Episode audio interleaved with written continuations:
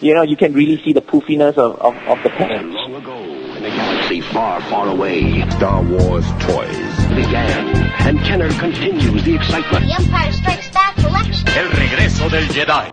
Welcome to the Star Wars Collectors Archive podcast. It's 'Chive Cast, For Death Star Space Station, the snap open space hatch. sometimes known as the Vintage Pod, Wow, what a weird place. a monthly audio magazine dedicated to vintage Star Wars toys and memorabilia. Hosted by Skye Payne, Hud, Chewbacca's good too. and Stephen B. Denley. B-Wing fighters and B-Wing pilot action. B-Wing pilot action. B-Wing pilot action. B-Wing pilot action. Market data mined by Brisbane Brisbane Mike Luke Skywalker handles his saber well. And Fantastic Pete. Boba Fett has a helmet. Tech support by the Road. This month is front loaded with nonsense as Skye starts off defending his unpopular AT-AT N-Nub pronunciations. Then Gus jumps on to discuss the archive and the archive party 2. Giveaways, contests, parody card backs, when you get tickets, how you get tickets, coins, patches, pins, custom 4-ups. How can you become one of the 25 Supreme Masters? Then we go to Singapore, into the future with Derek Ho and get a world tour, discuss collecting the Imperial Commander and a little on the history of collecting proof cards since 2002. We have a sad loss nugget and a spirited round of the Market Watch game. Plus, did someone say b- b- bonus interview with Thorsten Lafos? I did. 'Chive Cast 58 now. Wampa Wampa, Space Freaks. Welcome to Codcast number 58. Yep, number 58. It's sort of 57 take two. Yeah, yeah, this is it's going to be interesting. Uh, but yeah, we, I think it's it's for a good reason though. Yeah, I've been. Um, uh, do you ever listen to Night Vale, Steve? Do you know what that is? No. Okay, well, it's a, it's one of the more popular podcasts. It's like a story that's been. Uh, Okay. It's like a fictionary. It's almost like Twin Peaks, uh, Okay. kind of set in the Southwest. It's sort of like weird and cool. Anyways, they sometimes record uh, like the same episode from two different perspectives. Ah, So this is right. kind of fifty-seven, like B, okay. but we're gonna call it fifty-eight because you know we got to keep our Yeah. numbers up, Steve. right, right. So yeah, this um, one thing to sort of talk about is if you listened to the last episode, and of course you all did, you kind of know my technological difficulties. So um, essentially, what's happened is um, Apple no longer wants people to podcast. Um, so they took out the the podcasting function of GarageBand. Right. So what I had to do, and the reason we're recording this so early in the month is actually because I'm borrowing my old computer, which still belongs to the university, just to record this episode. And, and it could be our final enhanced episode because I don't know. So if you listen to the show and you know of a way uh, to make enhanced podcasts without old versions of GarageBand, please let me know of kivecast at gmail.com or just throw it up on Rebel Scum or throw it up on our Facebook page. Because I, I don't mind enhancing it, but I just don't know how, Steve. Right. Yeah. Yeah. I was the thing. Like, I don't know as far as like podcasting software. That that's totally your your territory. So yeah. I mean, it's, it was so frustrating because I Yeah. I finished editing it by the 28th of December. Right, and, right. And I wasn't able to put it up until maybe the 8th or something. So Yeah. Yeah. Uh, anyway, Uh, sometimes I can kind of flake out and not do stuff, but this time I actually did the work. and uh, so, anyways, we we sort of recorded the intro to the Imperial Commander stuff. Um, we recorded my Sky Coos and your flip the scripts and everything, um, but we didn't include it, right, Steve? Right. It wasn't in the last show. Um, decided to kind of rework it a bit. So. But I'm just making sure we didn't. They're not going to hear the same I, thing. I again. listened to it. I don't. I don't think they're gonna hear the same thing. Okay. well, if you did, I bet you don't remember the Sky Coup. Um, so, uh, so yeah, uh, we're, gonna have some pretty good stuff today. We're gonna uh, talk about the archive party. We're gonna talk to Gus. Yep. We're gonna talk to Derek. Uh, we might even talk to Thorsten. Um, basically, all the things that we want to do after the after the the roundtable episode that we didn't get to do. yeah. Um, I'm going to try not to say things that uh, make people just thrash me in our comment. Have you noticed this, Steve, about about the reactions to our show? what do you mean thrash? You know, it. I know I put on this sort of arrogant, uh, the guy everyone loves to hate thing, but I think people are loving to hate me a little bit too much for this whole uh, Nien Numb thing, and it's pretty extreme. Oh man, I, that I, I would say it's probably like the most extreme it's gotten, right? Like I, I think you got you've had little bits of it, but man, they are they are going after you this time. So I'm not. I mean, I thought that You'll be okay. I thought You're- you're you know in the early days I would like go against uh, Battlestar Galactica, and that got Right. no response. and so I just thought, you know, people just like me so much they wouldn't attack me. Um, oh, but speaking of Uh, things that people like, yeah. Steve, have you seen how terrible the Avengers trailer is? I haven't seen it Oh. yet. No, no, no. They're man of stealing the Avengers. It's like Oh. it's super. Like everyone's like crying and running away in dirt. It's just like, dude, crying and running away in dirt. That that is the tagline for Man of Steel. I think. Not my tagline. my tagline is, "Hey, that's not popcorn." right, that's right.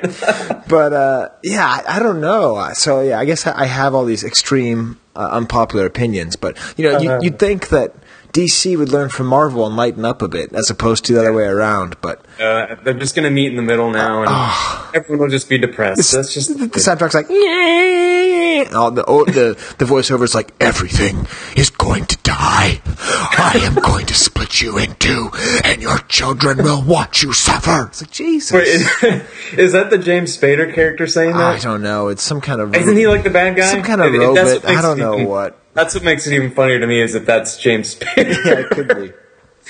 Uh, anyway, I'll, I'll watch it and Yeah. I'll, I'm, I'll, I'll, I'll let you know what I what I think. So, so all you Skye haters out there, you can attack me for uh, not not drinking the, the Marvel Kool Aid, um, not just because I properly pronounce Nien Nub. Um, and, you know, Steve, I was actually even going to get into it later, but forget it, Steve. I'm on a roll, right? all right, yeah, you're you're venting now. You might as well get the rest of it out. Okay, right? so so I was viciously attacked for my belief that it's pronounced Nien Nub. Now, the only person who attacked me, who who I give some credit to, is Scott Bradley, um, because he said it in the least offensive and clearest way. Um, Chris, uh, um, I don't know how to say it, G. I guess I guess we call him Chris G. Just goes off. Steve, you were like, I won this battle of wits. You're yeah, all pooping all was over the, me. That was the tone.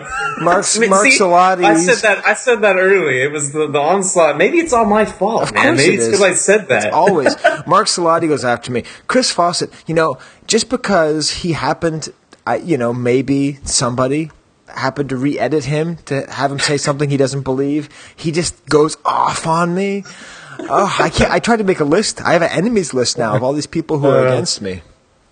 Uh, it's gonna be all right. It's gonna be all right. okay. It's gonna be fine. Trust me. But I actually realize what the issue is, Steve, and, and I'm, I'm just going to start with a polemic here. okay. Which I think the problem for me lies. You know how every Star Wars character is like even the aliens are sort of like kind of a different race. sort of. Yeah. Okay. Okay. you hear people uh, get, getting, get, getting ready to do something. I don't know Oh, what. getting a little nervous. What race, when you were a kid, did you associate Nien Nub with? Because it's really confusing. Because I've had someone who told me that they referred to him um, as as being from the country of Mexico and having Really? having a face which looks like uh, female genitalia of somebody from Mexico. Oh, so well, I haven't heard that second. Well, the third part of that. I've heard the second part attributed to this guy before. he's of course speaking Kenyan, so you might kind of associate him as somewhat African. Is he really? Is he really speaking Kenyan? Yeah, yeah, like his, I believe it's Kenyan or yeah, Oh. and so like he's the most popular character. It's some African nation, and so like he's like, Okay. he's actually right, saying right. like, "Excuse me, where's the shoe store?"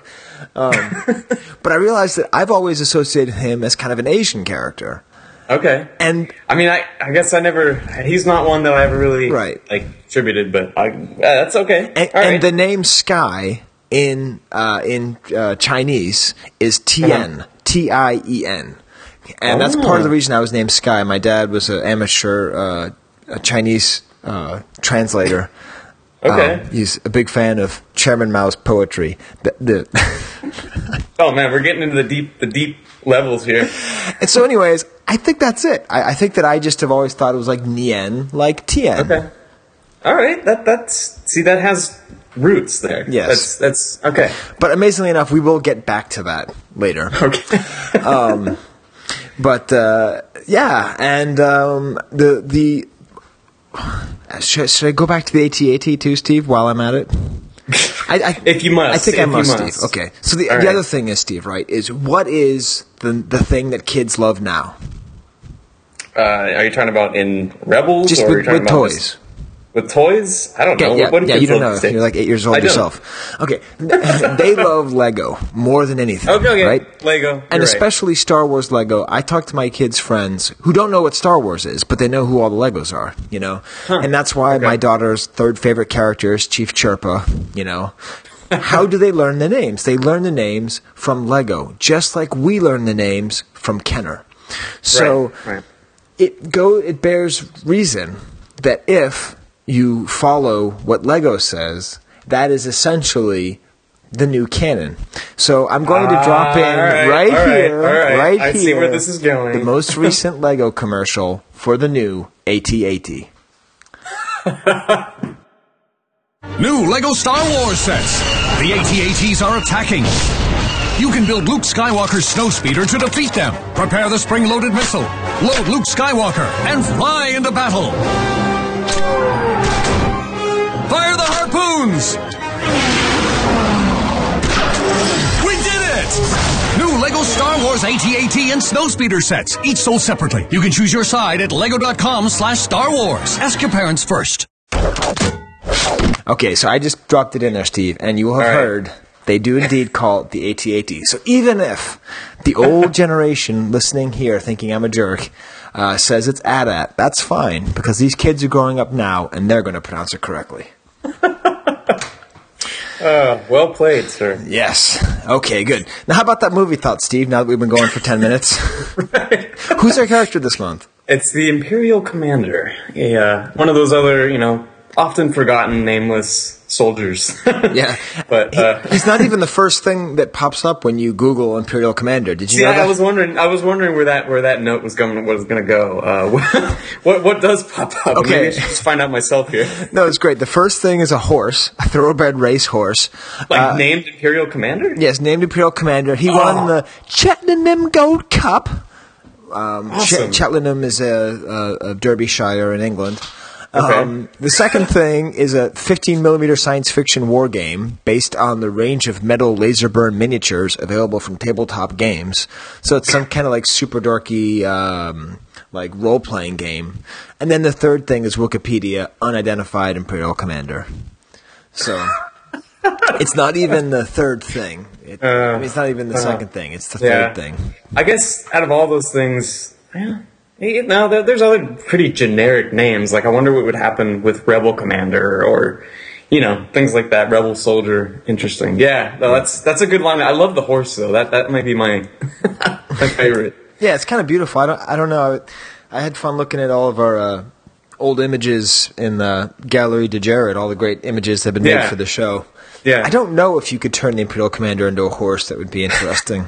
but uh, I am just happy Hey. to have the chance to say the word Cheltenham because that's Yeah, what, what a great British word, Steve.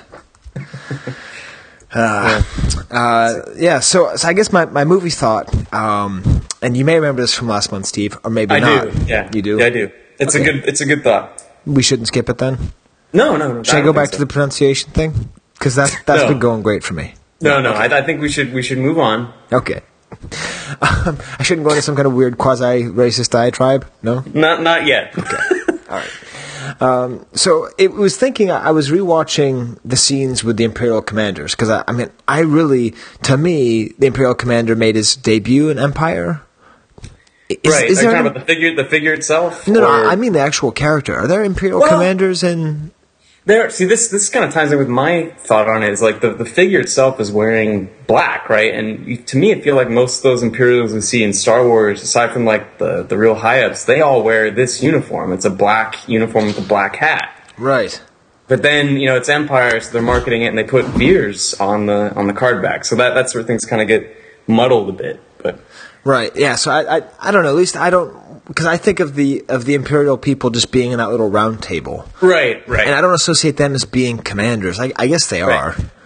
Um, yeah, I it, it's I, I'd say you're right though. Like when Empire comes around, that's when they really actually get fleshed out as characters. I'd say. Right, just because they just get strangled all the time. Right, right. but uh, but my, my thing is the strangeness of the line where the imperial commander you know the all the bounty hunters are there Right. and, and he just has this line he just says bounty hunters we don't need their scum and what i love is the response okay just Yes. just think right here because you've all seen the movie 50 times the response is yes sir and, and I, I realized what an awkward sentence to say to somebody. Like the response, uh, "Yes, sir." Like, "Who we? You sure are right. Bounty hunters are scum." I mean, what could you possibly respond to? We don't need their scum. I mean, shouldn't he said no, sir, or sure, Right. sure don't? in, terms of uh, being, I guess, you know, grammatically sound, right? Yeah, you just at least I kind of get the sense that he's just sort of like he, this guy is just running around talking about all the different kinds of scum he doesn't need. He's like, "Yes, Yes. sir. Yeah, okay, all right, there, Commander Grumpy Pants. We we don't." Uh, uh, so that, that's my movie thought. Now, my hazy memory is telling me that you had something related to that, Steve. I, well, sort of it in the sense of, well, yeah, I think it was mainly just about the confusion about the, the card back and the character. The, the script thing is, a, I guess, slightly related, but not. It's related in the sense that it relates to the, the choking phenomenon that kind of really picks up in Empire. So should we go there? Yeah, w- why don't we make this sound Okay. smoother, Steve? And I'll just do like I'll just put in the flip. Well, I'll drop my pen on my computer, and then I'll say, "Time to flip the script, Steven." The script. Flip the script. Okay. All right. Um, so this this is another little bit from um, the 1978 draft from Leigh Brackett, and I just it's something I've noticed in reading some of these scripts is there are a lot of great like Vader insults that never made it into uh, into the final films, and I think we've even talked about Vader insults in one of the past shows. But Right, you're as clumsy as you are stupid. Right, yeah, yeah, that, that whole conversation. So um, this is one that I found when trying to find Imperial Commander stuff, and uh, or just descriptions of what the officers are doing. And so this is right after the base, the rebel base has fallen, and uh, it says here, this is just descriptive text. Darth Vader stands amid the shambles of the base, speaking to an unhappy-looking officer. The officer says, "We haven't found him." He's referring to Luke uh, among the prisoners, Lord Vader, unless he's buried in one of the tunnels. And Vader replies, "No, he live. He lives. Leave me, you incompetent idiot." the, the officer is glad to scuttle away. Uh, Darth Vader stands, and the pattern of his breathing changes. Vader says very softly, "Luke Skywalker." So I just love, "Leave me, you incompetent idiot," followed by, "The officer is glad to scuttle away." Yeah, just, this actually uh, makes me think of Zoidberg from yeah, uh, yeah, yeah. Scuttle. Away. Oh, we haven't found him yet, sir. Don't leave Yeah. me, you incompetent idiot. Yeah, it's just it felt like a very Shredder-ish from Ninja Turtles line because he was always a lot more. I don't know. It's not. He's different than Vader in, in terms of his insults. Like, Right. just made me laugh. right. Oh boy, Steve, ha- have you seen the, the Ninja Turtles movie? No, no. Oh, it's Uh, awesome, dude. Have, have you watched it? Oh yeah, I went to the two dollar theater. It's all I cool. see that. I would- I Because Shredder's all like, and he's all like, and the turtles are all like, you know, they don't want to say cowabunga, but then they do, and it's like, wow, it's awesome. It is way better it. than Avengers is going to be. I can tell you that much. Oh man! All right, all right. It, it is on my things to watch, but I, I got to do it when when the time is right. No, I, I know. For you, it's a sacred text. For me, It is, Ninja it is. Turtles were just like whatever. So it, it was it was a surpri- it was surprisingly good to me. Okay. All But. I, I don't expect other people to love it. Okay. You know, like That's fair. I don't stand behind it, but I had a lot of fun watching it with my kids. Okay, that's that's fair. Yep. Um, although you know what did bug me, Steve? Because um, see, the thing is, uh, like, I love the pizza thing, Yeah, like the like their obsession with pizza. You mean? but they had Or a like, corporate they had a corporate tie-in with the pizza. Was it like Pizza Hut? Yeah. I see. I feel like they did in the old Ninja Turtle movies too, but I, I can't remember. Honestly. Yeah, I don't know. It wouldn't have bothered me back then, but it's just so annoying because it's like yeah. they're like super New York and they're super cool teenagers, and there's no Right. way they're eating Pizza, Pizza Hut. Hut Like, in, in New York City. Yeah. I will buy like mutated like amphibians that turn into ninja stars, but I will not buy that they would eat Pizza Hut. Like that was a step too far. I was taken right out of that realistic drama. I'd, uh, I'd, I completely agree. If anything, they should have been like like dogging on Pizza Hut, and they would still get like product placement, right? right? Yeah. yeah. Yeah, Uh, yeah, uh, uh, it was actually pretty funny because the whole time I was like, "Wow, they found an actress who looks just like Megan Fox. That's weird. They found just like a younger version of Megan Fox, and then it actually was Megan Fox. It's pretty funny. I was like, "Oh, okay, makes sense." Um, i- is this is this too much, Steve? Are we? Are We're, we we're too? okay. It's all right. I think it's good, right? Yeah, Like, we're about to we're about to get into the meat of things, right? Well, you still got to Yeah. do your your your coups. We do. All right. Um, I'm much like Nyan Num's face. Um, it's uh, it's uh, I mean, it's like this episode's actually going to be kind of tight. not like not like Nyan Num's face. Um, okay. All right. Spike. Yeah. Um, yeah. Well, I guess we get into my sky coups. We can also enter my dream world, Steve. What do you think about that? I mean, I guess are those are somewhat connected, I would imagine. But let, let's. what's your dream world in, in, in this context? Well, I, I think it's actually. I, I want to have this be a new feature. Um, Okay. Where I mean, when I started collecting, I had all kinds of dreams about Star Wars toys. You Yeah. know, I mean, I think we've all had the dream of showing up and there being a, a vintage store. Right. Um, I, th- I think there have even been dreams about people finding prototypes and all that.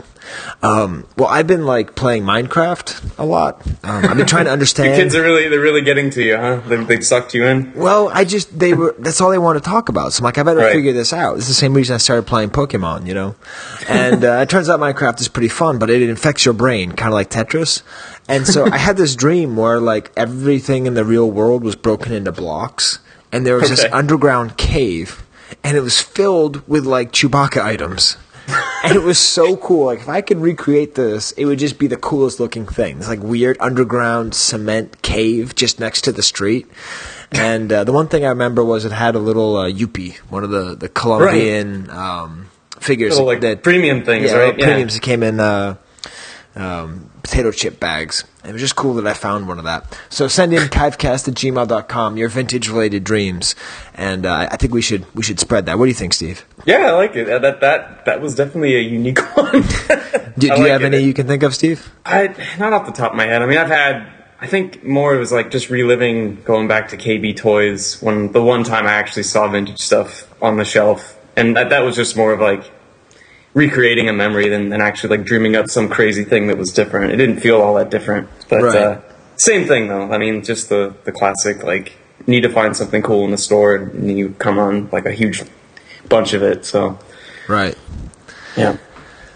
All right, well, cool. It's also, um, you know, we're going to be talking to Gus soon, and, and he just ta- he just emailed us saying he's going to be ten minutes late.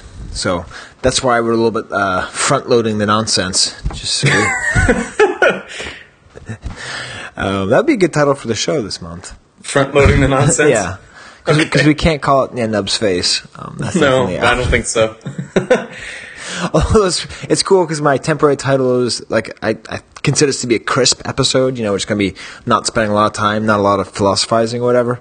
Um, but I called it Imperial Commander Crisp episode, so it seems kind of like it's Commander Crisp, Yeah. which makes you think of Cookie Crisp, which uh, uh, just makes me happy. Think about Imperial Commander as the Cookie Crisp guy. um, so the Sky Coos, Steve. yes, yes. Now, unlike any other Sky Coos, you've actually heard these before. I have. So uh, you just have to just erase your mind, unlearn what you have learned. And I'm going to start with the figure. Pale face, stylish hat. Custom suit to choke me in. Obsidian black. Very nice. Those of you who know what Minecraft is all about understand why I picked obsidian. That's what you get when you mix lava and water and a diamond pickaxe. Glaven. Okay. um, I just, I, I think the Imperial Commander may be the palest figure, right? I, I think you're right on that. I mean, it's maybe Dengar. Yeah, He's- true. At least that one, that one paint scheme of him seems pretty faint. But yeah, no, you're right. yeah. Okay. Wow, Steve, All you right. were just really into contradicting me these days, huh? Winning Yes, battles of wits and shooting me down in the episodes? okay. Uh, and then. right, that's uh, your that's your character. Yes. Poor Captain Needa. Apology accepted. Need a new captain. That pretty much sums up his his fate. Yeah. It does. um, but you know the the joke is that you know Needa, new captain, Yes, yes. Needa. That's why I got a doctorate in literature. Yes. Watch out! It's Kenner's News. It's Kenner's News. It's Kenner's News. Here's the news. It's Kenner's news. News from Kenner. Here's the news. Here's the news. It's Kenner's News. All right, Steve. Well, uh, it's kind of neat because we are in the news section, but we are actually joined by God. Uh, how's it going, Gus? I didn't think that was my introduction. uh, uh, I'm doing I'm doing great. So yeah, good to hear from you guys. Well, you're, you're only God in the context of the, you know, the, the mythology we've created for the show with Chris being Jesus and Ron being the Holy Spirit. It's, Okay. uh, it, It was like the Holy Trinity. yeah, um, the, the Holy yeah. Trinity thing. Yep. Okay, okay. As long as we don't offend anybody. Well, we probably just did, but that's okay. Yeah. Um, okay, so I'm okay playing God. That's cool. Okay. Um, well, yeah. So we're we're here to announce. You know, actually, Steve, I got to admit, you know, the first archive party, uh, I, I I pushed really hard and did a ton of work. Yeah, And uh, yeah. and this party, um, that role has been played by you. So why, why don't you figure out a way for you and Gus to announce this thing? No, no, no. You, you. Uh, I think I, I liked what you said. You were going to kind of go through it, and, and then if anything is questionable, you can you can ask, and I will try to answer. All right. Well, you know, why, why do we have Gus on? We have Gus on because it is the official unveiling. We've been talking about it for years of the Star Wars Collector's Archive Party Two. right. and uh, so it's going to be much like the first one, except it's going to have uh, food. yes. Yeah. That should hopefully be an improvement. the people that were there the first two minutes remember the food, but yeah, no one else does. Yeah, it's going to have all the fun plus food.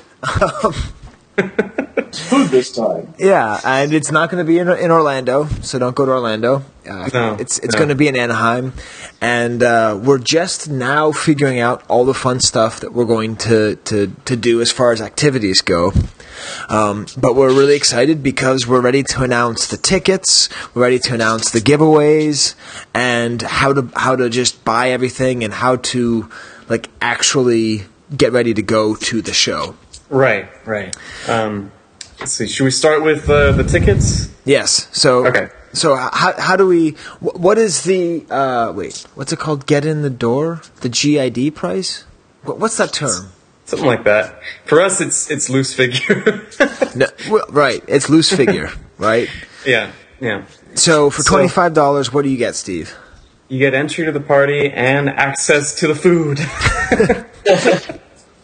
um, that's that's like the basic the basic entry is, is twenty five bucks for the loose figure.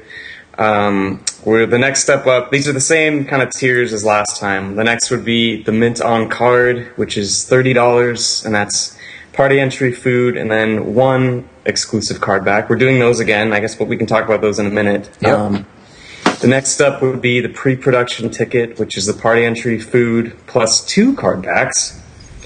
And uh, after that, we have the uh, the old Holy Grail ticket, which is at fifty dollars, which includes all four card backs and a new coin. Um, and I guess we could go through those guys. You want to want to say unveil our uh, our starting five here? I guess. Yeah. All right. So I mean, th- this was the a a fairly exhaustive prog- uh, process process, Steve. Um, I'm trying to think about. I don't remember where all of these came up with. I don't remember. I think I might have come up with one of them, but um, I know that I've spent at least four or five hours of my life trying to come up with dog and cat names related yes, to Star Wars. Yes.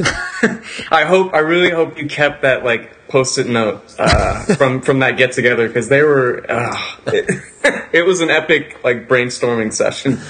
Yep. Uh, okay, so then we'll, uh, we'll we'll announce these sort of in order. So Okay.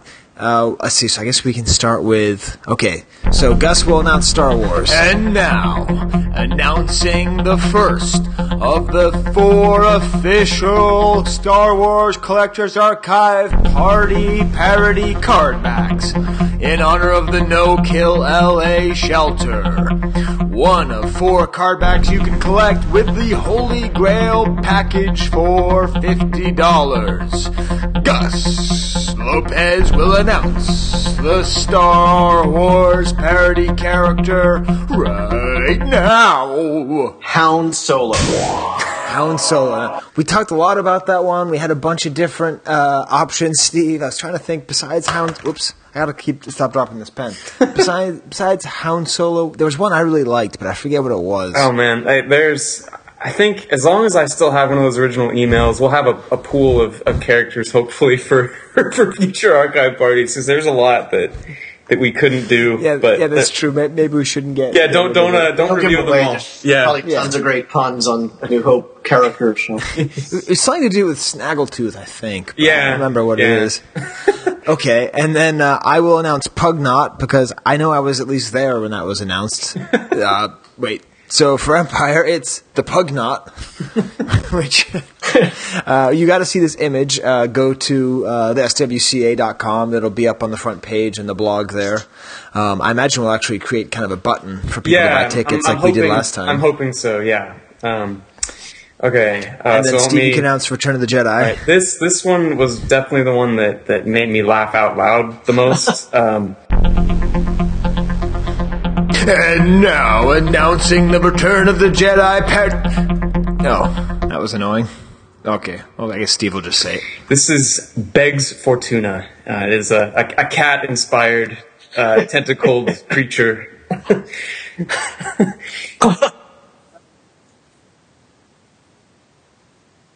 oh wait. This part has been censored to keep an air of mystery and romance alive for the archive party too. That that's a secret. That that one's that one. We'll cut that one out. yeah. That well, that is going to be the funniest. Give That is a clever one, I have to say, as a name. Although I have to say, Begs Fortuna, the image is incredible. Like, uh, you know, I, I, you know, I don't think we can have the disclaimer: no animals were harmed in making these. Like, this, this poor cat looks like it was irreparably damaged. I mean, I, I, I mean, I think the listeners of the show know that I have a very iffy relationship with Bib Fortuna because he used to scare me. Steve, you talked about remembering going to uh, Ben uh, to going to KB Toys. I remember going to Ben Franklin's and buying Bib Fortuna and being scared of the toy on the rack. Like, ugh. Oh, yeah, that's spooky. Yeah, so Begs for Tuna, that's a really good one. And then Gus, you can announce the power of the Force. All right, Power of the Force, Imperial Dignitary. Another awesome. one. Yeah, and he, he has a certain dignity to him that is befitting of the Dognitary. Yeah, yeah. Yes. That's, the uh, dog that was picked was, was really quite excellent. Yeah, And- very very sophisticated dog. Yes. Yeah, and actually, I was thinking about that, Gus, because the other reason we wanted to have you on was just to talk a little bit about the twentieth, or I guess now the twenty-first anniversary uh, of uh, the Star Wars Collectors Archive, and you know we're using as the as the tagline for the show the same thing as the pa- the tagline for the uh, for the site, the power of collecting. Is there some story behind how that got chosen, or do you remember how, who chose that, or to You know, that's the a, a great question. You know, the, the, the funny thing with stuff like that is, you know, you'd love to have this really profound story, and Right. it's more like we just love Power of the Force, so we thought let's just do a you know a twist on Power of the Force expression, Right. you know, the slogan. Uh, so really, there wasn't much to it. Um, and, and I forgot exactly who came up with it first. It, it might have been John Wooten um, in mocking up the first logos. Uh, so I'm not even clear on who came up with the, the slogan "Power of Collecting," but um, but Star Wars Collectors Archive is what we called it from the beginning because it was that's what it was. It was just going to be an archive, and Right. uh, you know we never. You know, I don't know if I ever shared the story, but it, when we started with the archive, never expected to be what it was. Originally, it was you know a bunch of us getting on the news groups, and we're like, whenever we found images of rare stuff, we were like, okay, well let's throw them in in some repository somewhere. And World Wide Web was taking off at the time, and uh, I was like, oh, I'll create a you know website for it, and I was hosting it in uh, the University of Washington Computer Science uh, grad department. You know, I was I was a grad student there, and uh, I was uh, I was uh, you know kind of hosting it on on their on their servers. And what, what was funny about it was after uh, and, and, and, and Skye, I think you'll appreciate this. It gave me a perspective on academics because I'd look at the traffic. You know, UW's this great computer science department. You know, lots of great research, gets cited all the time. The Star Wars collecting traffic dwarfed anything else coming in on the servers, like like by by two orders of magnitude. It was you know it was like a whole. It really gave me perspective on the rel- relative uh, popularity of academia and Star Yeah. Wars. Uh, and uh, and I remember, yeah, early on it was like it was such a niche site, you know. Um, you know, basically, uh, you know, at the time there were no other Star Wars collecting sites. There were like four other Star Wars websites, and I remember getting feedback from people like, "You're going to do a whole website about Star Wars collecting?" I thought it was way too niche. Um, Right. But yeah, that's how it kind of started. It was kind of organic. It was just most of us just, hey, let's have a place to throw our images when we found cool stuff that we wanted to share. Well, that's what they said about this podcast, and they're still kind of right. But you know, uh, awesome. Well, that's kind of fun, Steve. Right to like interweave a little bit of stories I- I about like the it, yeah. archive into the archive party, kind of Yes. like spices it up, Yeah. and that allows you, Steve, to announce the uh, the coin. Yeah, so this this is uh, this was a long a long one in the works, but what the coin this year is going to be uh, Boba Mutt. and uh, it was uh, designed by Matthias, and it's being produced by uh, Tim Eckel, uh, like last time. And uh, yeah, it turned out great. It kind of went through a couple incarnations, but I think the the couple fifty design- incarnations. This is a, a labor Yeah. of love. I Yeah. mean, big big thanks to Matthias. And uh, yep, it's it's very exciting to have Boba Mutt. Yeah, and uh, those are currently, I think, in production right now from Tim. So, uh, yeah, it's a super exciting uh, design. I I really like the way it turned out. Um, Now, I can tell you, as someone who sold tickets before, yes. um, everybody who didn't buy the Holy Grail ticket felt stupid. like everybody who didn't get the full set just kind of felt like, oh, what? okay, not everybody. Because I mean, I know that Ron just bought the cheapest ticket he could and just came in. He didn't care. But unless you're Ron Salvatore, it's too cool. Too cool. right? I mean, we discussed this last month. Yeah. He's just he's just too he's just too cool, you know. Um, uh, you know, unless you're that, you're, you're going to want all these, especially. I mean, because how can you choose? I mean, you're just going to choose between Hound Solo, Pugnot, Begs for Tuna, and Imperial Dignitary.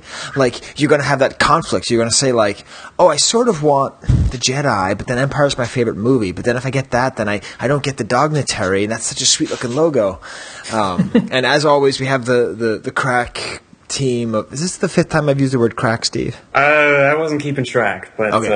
uh, uh, we had the crack team of designers working on card backs, uh, Yeah. integrating logos and everything. It's super exciting. Yeah. Um, and who's getting rich off this, Steve? uh, that would be the Best Friends Animal Society.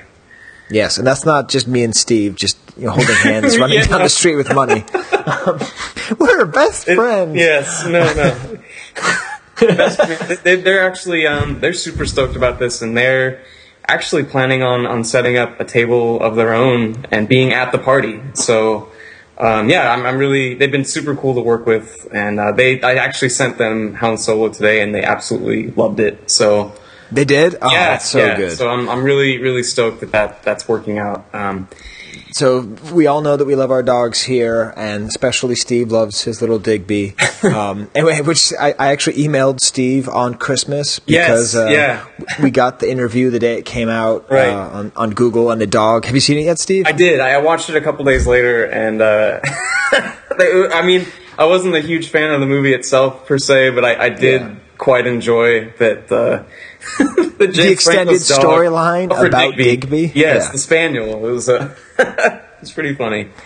um, and, and, and Go what's ahead, that, Gus? I was just going to jump in. The um, has the Best Friends Animal Society seen the pictures of some of these characters? They've, they've only seen Hound Solo. That that's I the only mean, one they've do seen. tell them it was Photoshop that we didn't like uh, Yeah. Twi'lek tentacles on a cat. You know. Yeah, it- I was actually super nervous about. I, I needed to send them something to give them an idea what we're doing, so I sent them one of the manatee card backs to show that we like included that organization in it, and I was really, really afraid of their response. They're like, "Oh, that's awesome!" And so when I sent them Hound Solo today, uh, I heard back from from the woman there, and she just she loved it. Um, so they they uh, they're on board. Hey, hey Steve, I have, I have a new goal for us. We got to Okay. get on KTLA for this. Uh, so KTLA is one of the most famous, you know, local news stations. Right, right. I bet I bet you can, Steve. You know, you show up and just be like, "I love my dog," and we're doing this Star Wars thing, and I'll be like, you know, they're having a little bit of fun for a cause, don't you think, Steve? Maybe I don't know. We'll see. I mean, I I would have tried contacting you know Orlando, but I know that you know all Star Wars fans have just been pestering them about Virginia Jarvis Brooks Ever for the past since, fifteen yeah, years. yeah, right. but uh, now there is actually one way to uh, to get in for under twenty five dollars, Steve. yes, I Um, forgot to mention this. Yeah, Right. So so that is if you want to bring a a child. Uh, they aren't free, but uh, you can buy the Young Jedi Knight ticket. Right. Um, and I, I came up with that one, Steve. I was Yes, proud of that. I, I really like that a lot. um, and I, I was thinking, I don't know if this sounds good to you, but I was thinking that uh, when we kind of finalize our, our games, I thought maybe giving the kids a couple tickets to play games would be a good way to, to kind of make Yes. it a little, little more fun for them. Um, Right. Which Okay. is a lot of the stuff that's going to be happening. We're going to have more games again. Uh, we're going to have a, have more raffles. Uh, Gus, I think it's pretty safe to say that the raffle last time went well, but this time we'll probably get more interest. Yeah, I I mean, so. I would think so. Uh, I mean, you know, I think the archive party last time took us all by surprise. How how people loved it. Like I heard a lot of people talk about how it was for them the like highlight party of celebration. You know, totally under the radar and, and surprised everybody by how just awesome it was. Right. Uh, yeah. Now, wait, Steve, Supreme Master tickets? See, is that's, that true? That's, that's the next thing, and I, I thought you would like this this ticket name because I always just think of that that bit in your drop about the Emperor. Um, oh, so- he's the Supreme Master. yeah. So so this this is something Which is the drop that comes after uh, Gus's name. uh, in the old version, it was, uh, um, you know, I think it was like produced by the Star Wars Collectors Archive. Or then maybe I didn't say Gus's name, or I just said the archive. He's the Supreme Master. So that that's that's kind of what I meant. So Okay. you you just got uh, either promoted or demoted from God to the Emperor, uh, Gus. I don't know how you feel about that. Yeah, I don't know, but it sounds like there's 25 Supreme Masters now. So uh, yeah. this sounds like a demotion. Yeah, maybe. Wow. So what is this, Steve? Okay, so you know, this- this is I, I fade in and out of this Yeah. communications. I haven't heard of this at all. All right, so this is something new uh, that that came up through a group. Um, some of them are sponsors, some are not, but uh, they wanted to create a project specifically for the party um, involving the micro collection. And what this is is, uh, and this is not me trying to promote my dog celebrity. This is completely approach to them. Like, I don't know if you guys want to do this. My dog's out there enough, but they're like, no, no, we should do this.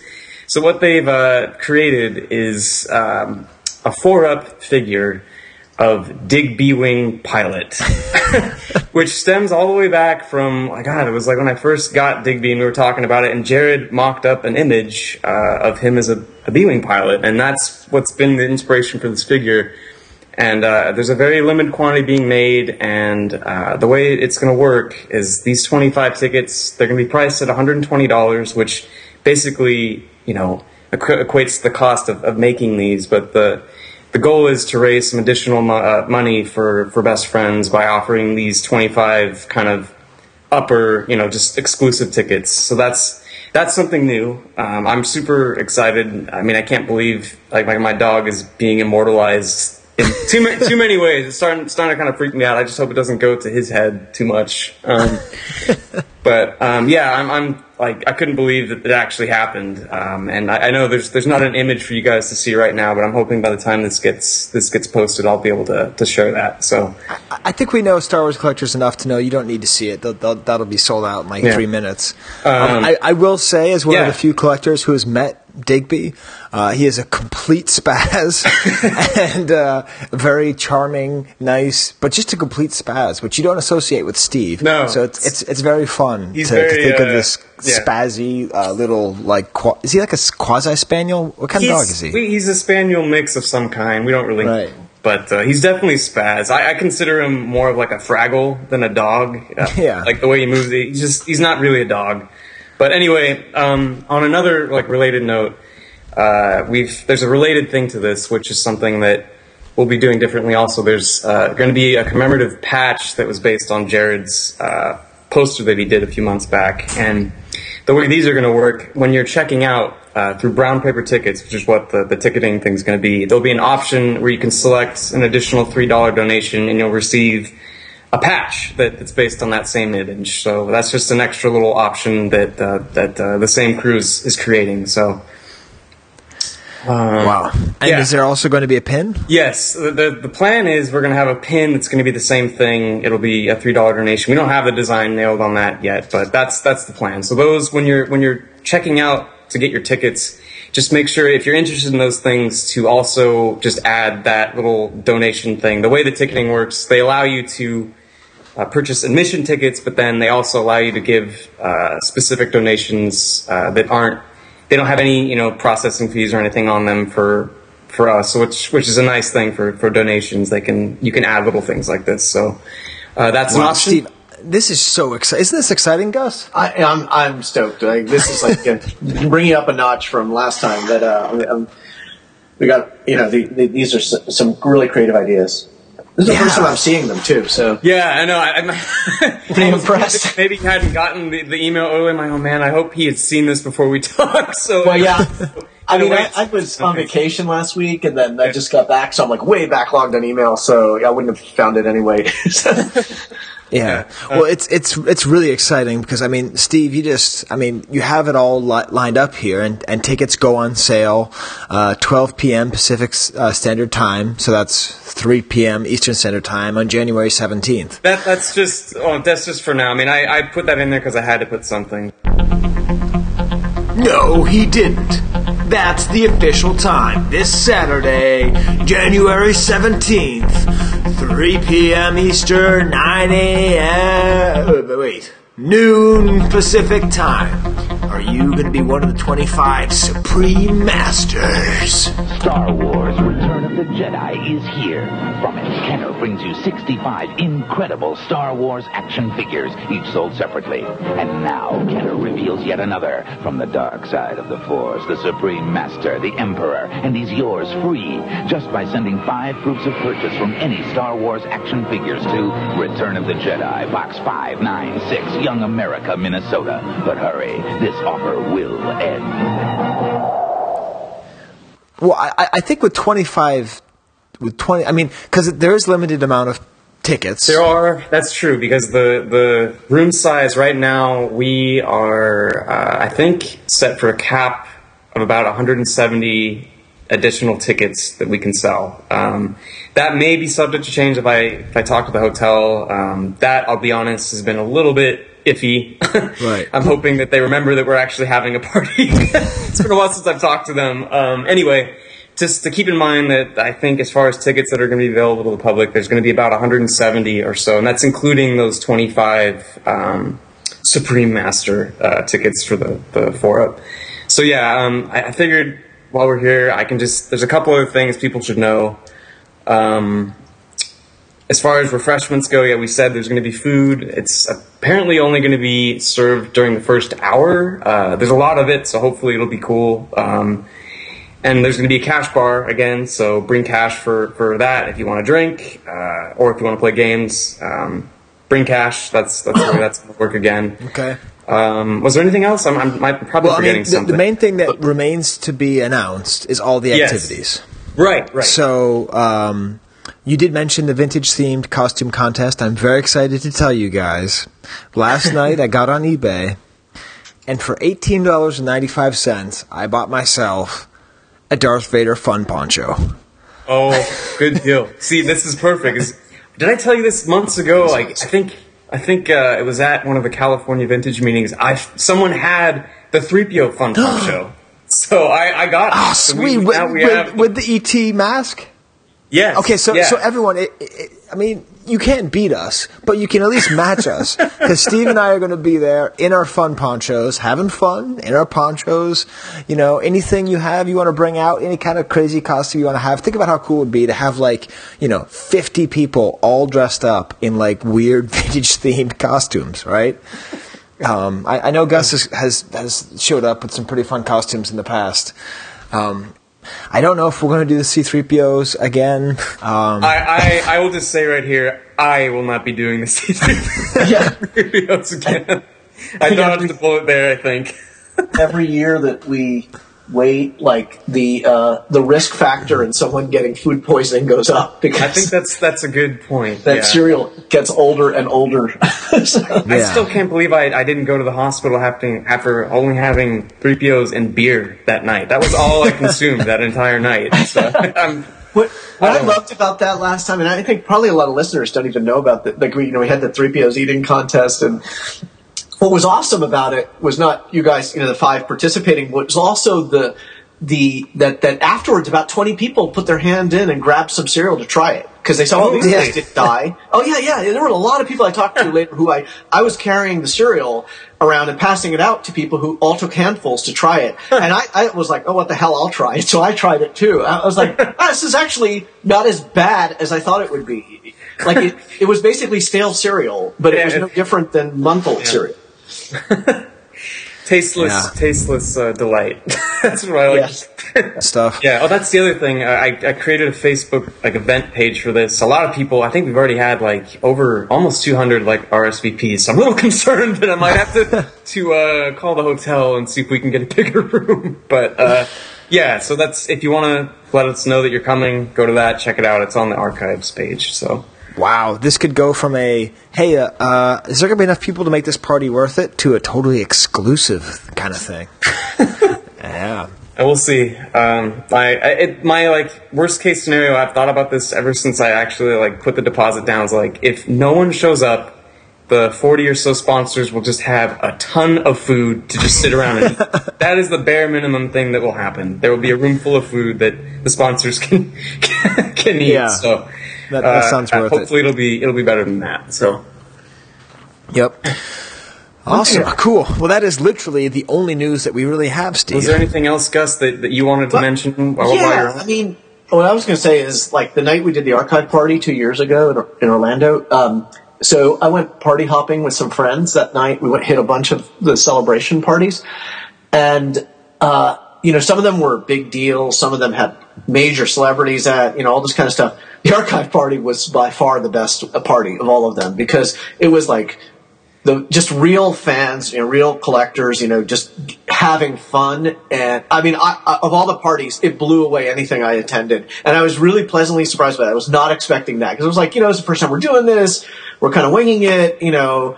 And, and it was just on a whole other level. For, and I went to a bunch of parties. And, and so I just wanted to say that it was one of those things like if you weren't there, you know, I'm sure this one's going to be awesome too. So don't, don't, re- you'll regret it if you don't attend. Yeah, yeah, that's awesome, and you're helping out everybody, and it's uh, you know helping out these these, these helping out Begs for Tuna and Imperial Dignitaries. um, I didn't even Gus. Do you have a dog or a cat? No, no, don't have pets. Okay. Don't want them anywhere near my Star Wars thing. Yeah, I was thinking, you know, the the time when I was at your house, there was a lot of people there, so I imagine your your animals would be hiding. But uh, yeah. Yeah. boy, I know Ron doesn't. Does Chris?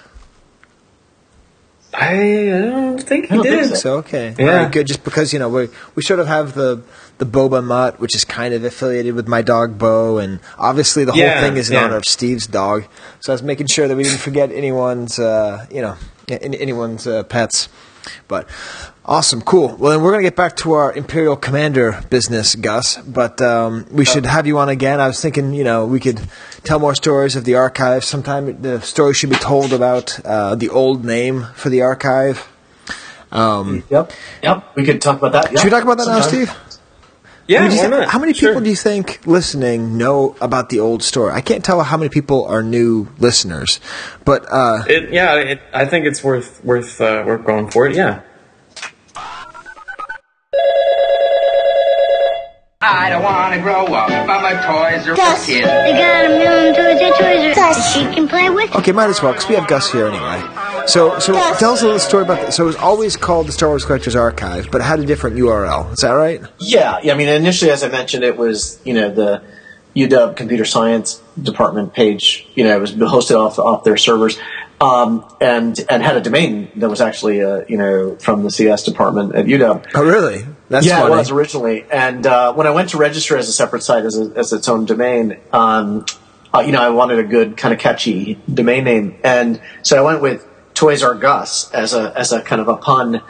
Um, on on some retailer I've heard as a similar name, and uh, and basically, yeah, we had it for years with you know a couple years with that name and to register the domain, and and it was just very easy to remember, and, and people just knew it as the Toys R Gus site, and uh, and then at one point, um, this was '98, late '98.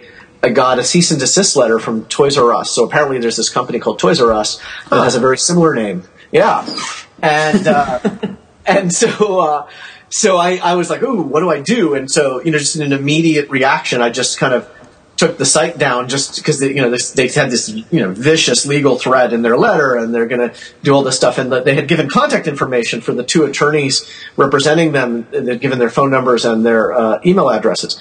So what I did is I, I talked to some folks I knew who were attorneys, and I also did some research online about domain name disputes and how it relates to trademark law and all that. And and at the time in the late '90s, and I'm sure it's advanced a lot in the last 15 years.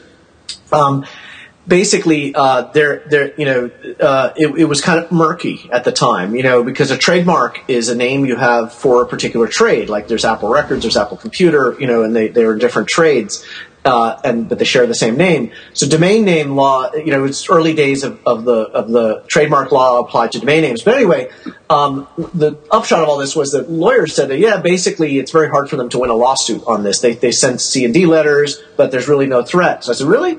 So you show it's okay to defy them, and, and so and there were a lot worse puns on Toys R Us. Like there were a lot of um, you know, you can imagine porn sites, things like that that had that had used Toys R Us. So way more offensive to Toys R Us than than than a than a, a site celebrating vintage toys. Right. And uh, yeah, Nub's so- faces are us.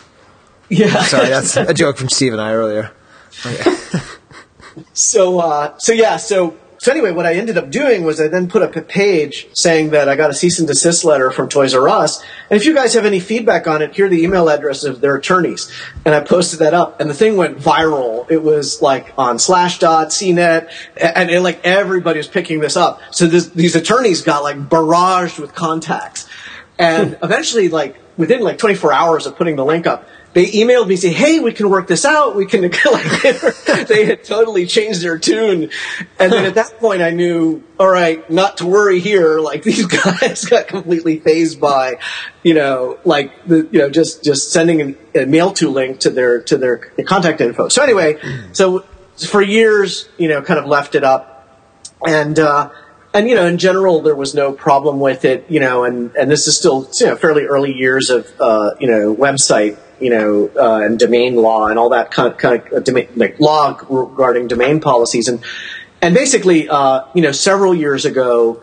I got another uh, letter from their attorneys, a different law firm, and they've kind of stepped up their, um, you know, their their uh, you know focus on this kind of thing. And I decided to do at that time was, you know, you know, uh, it's not worth fighting over this. So at that time, made a decision to just switch the domain name to you know the swca.com, and and I just told them, hey, uh, you can have the domain once it expires. You know, of course, what I didn't kind of clarify with them is that it expires in quite a long time in the future. Uh, but but but uh, but but I, I I would you know it was gracefully retire the domain name, and so that's how we changed it. I just was not I don't it's not worth it to you know to fight this, and so um, so eventually just relented to them.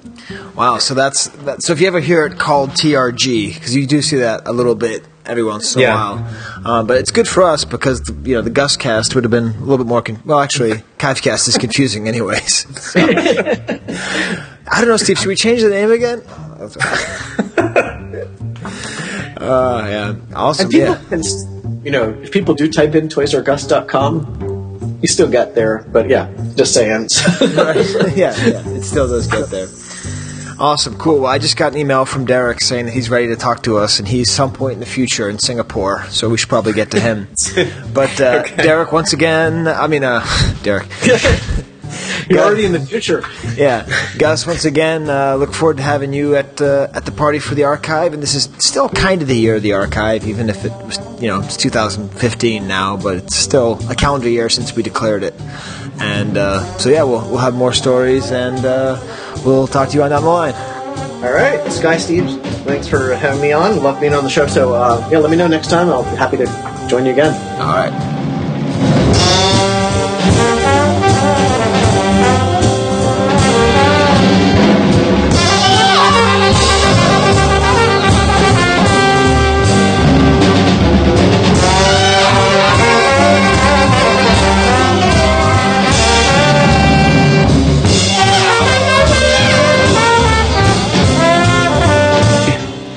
Hey, Steve. So that was a good conversation with Gus. I think Yeah. we need a little breather before we Okay. switch back into Imperial Commander mode.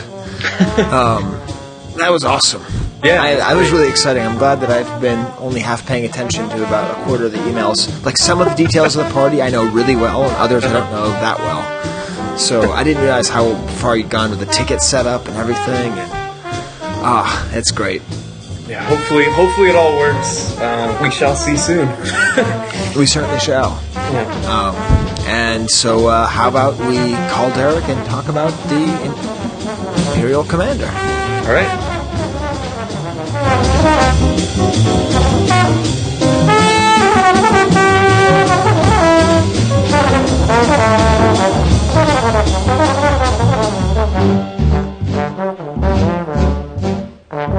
Hey, Hey, so Okay. it's dialing. it's dialing. See Yeah. if we get the right person in Singapore. One number wrong, and this could be uh, Derek. Yes, sir. Oh, phew! I realized if we called the wrong person in Singapore, this would be very confusing. Why would you be doing that? Well, you know, Skye, Skye is known to switch a number from, from time to time. yeah, from time to time. Okay, it happened this time. Happy New Year, guys. Happy, New Year. Yeah, is it like 2017 now in Singapore? Yeah. we are whole year, whole whole two years ahead. Yeah. So this is pretty exciting, Derek, because um, you know we've we've sent a lot of packages back and forth to each other over the years, and you're actually at work. Is that correct, Derek? That's right. So so you're like at work, sneakily appearing on the 'Chive Cast. Yes. Hiding in a conference room. Steve, that's exciting, right? Yeah, I mean, I'm glad you're in a conference room. I was really scared you were gonna have to go into like a, a file closet or, or something, and And, and and and you you make chemicals. Is that is that correct, Derek? No, I don't make chemicals. I sell it. I sell. I sell chemicals. Okay, like Sudafed and stuff. okay. you need your prescription filled. Yeah, yeah. Um, anyways, so we're, we're excited to talk to you. Uh, we've tried to talk to Derek, I mean to Thorsten as well, um, but he uh, he's in Germany and the time is all He messed up. sleep, right? Yeah. So he needs to sleep. he, he he needs his sleep. But uh, so Derek, you're sort of I don't know. Are are you the first Imperial Commander collector? Was has there, was there other people before you who focused on him? Uh, I think pretty much so. Probably I was I was probably the first because I, I don't really know of anybody else uh, whose uh, collection I, I was after, and all the things I, I put together for, for the Imperial Commander run all came uh, piecemeal, all over the place. So I, I don't think anybody was was doing uh, Imperial Commander focus, and, and that was probably the main reason, uh, one of the reasons why why I, I kind of uh, chose him as well. Right now, uh, Steve, what's the problem about talking with Derek about focus collecting? well, he has a little bit of a, a reputation for having many, many uh, different foci. Yeah. so it's it's it's been argued that he essentially has a better focus than nearly every focus collector and nearly every character. Uh, but but to be fair though, I, I always like early on I did associate the Imperial Commander with with Derek. It's Um, true. I, I always have. You know what I think been it one might of be? The two figures I associated with him. It's your hat, Derek. You used to all. I, you still you probably still wear that hat. But it reminded me that that's that's the connection. That's I just figured it out right now. Is that why you wear the hat, Derek? Yeah, I, I've always, I mean, I, I, I think part of the appeal of the Imperial Commander was the hat as well. I always liked German uh, forage caps. So, so I think, yeah, that's, that's, there's some truth in that. possibly. Um, I mean, it always confused me, Derek, because I've told the story before, but I always used to imagine that people looked like either their screen name or their avatar.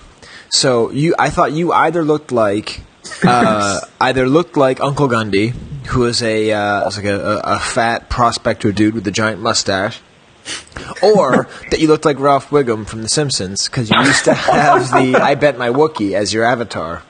Um, and neither one of those is particularly fitting for you, uh, Derek. I don't think you look like either of those guys.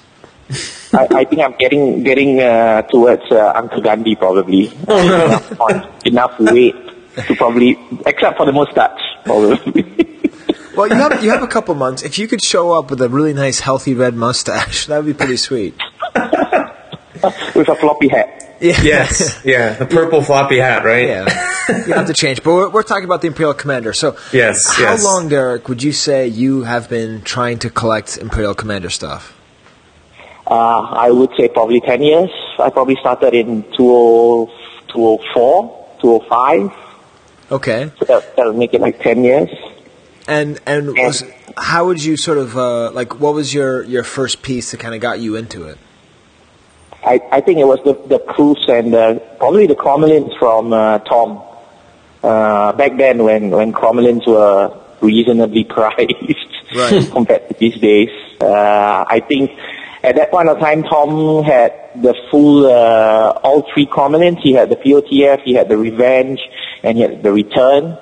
So I thought that was like the least lame character that he had like all three cromolins for uh, as compared to like the Bespin Guard or the Chirper. so, so, so I kind of uh, chose, yeah, chose chose the Imperial Commander, and, and that was when I started like putting the thought of, of having a character focus for for him. Now that's now just to make everything clear. So there's lots of Toms. Uh, so we're talking about Tom Niehiesal here, right? That's right. That's right. That's right. So we've we've told the story before, Steve, right? Uh, about Tom's like sale lists, or Yeah. which which story? About about, about about that whole story. Well, we'll tell it again. Anyways, Tom Niehiesal was a former Kenner employee who at one point was told he could just fill up his uh, truck with as much Star Wars stuff as he wants and take it home. And uh, he put his kids through college with, uh, with with that day. And there was these sale And made a lot of collectors happy. Yeah, he made a lot of collectors happy. I mean, I was just starting at the very end of that, and I was I lucky think- enough to buy something. I wish I bought more. Steve, did you buy stuff from him? Yeah, I was. I think I was right about the same time as you. Um, actually, that's that's how I ended up going with the B-wing pilot stuff. He had a couple of, of pieces left for that, um, and then I got there was a couple other uh, like a vehicle proof or two that I got from him right right towards the end when there wasn't much of that stuff left. But I remember seeing it early on when there was still tons of photo art, tons of cromalins, and I just. I just had no idea like what I would be even getting into at that point. It wasn't until later that I actually was able to get get some of that. I'm really really glad I did at the time because it just it wouldn't happen anymore. Well, Steve, I know that you had um, the from the, the Star Wars Unleashed, the giant figures, uh, Obi Wan Kenobi first shot. Um, Oh, yeah, I still that have was it. A, that was a better a better expenditure of your money. I still have it. Hey man, if anyone is interested. it kind of became the, the California Club mascot 'cause I'd bring it to every get together and it would just sit there. oh, that thing is ugly. Yeah, it is. It's truly, truly awful.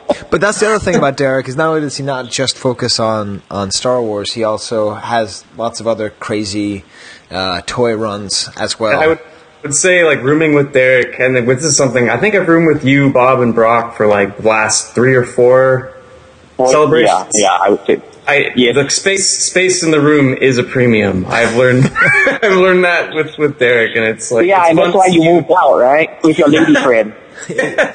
yeah, I know. It gives you a little bit more real estate. Yep. Uh, but I, I, just, I have to say, like you're the way, like watching you pack is probably like the most fascinating thing because you always figure it out, and I don't know how.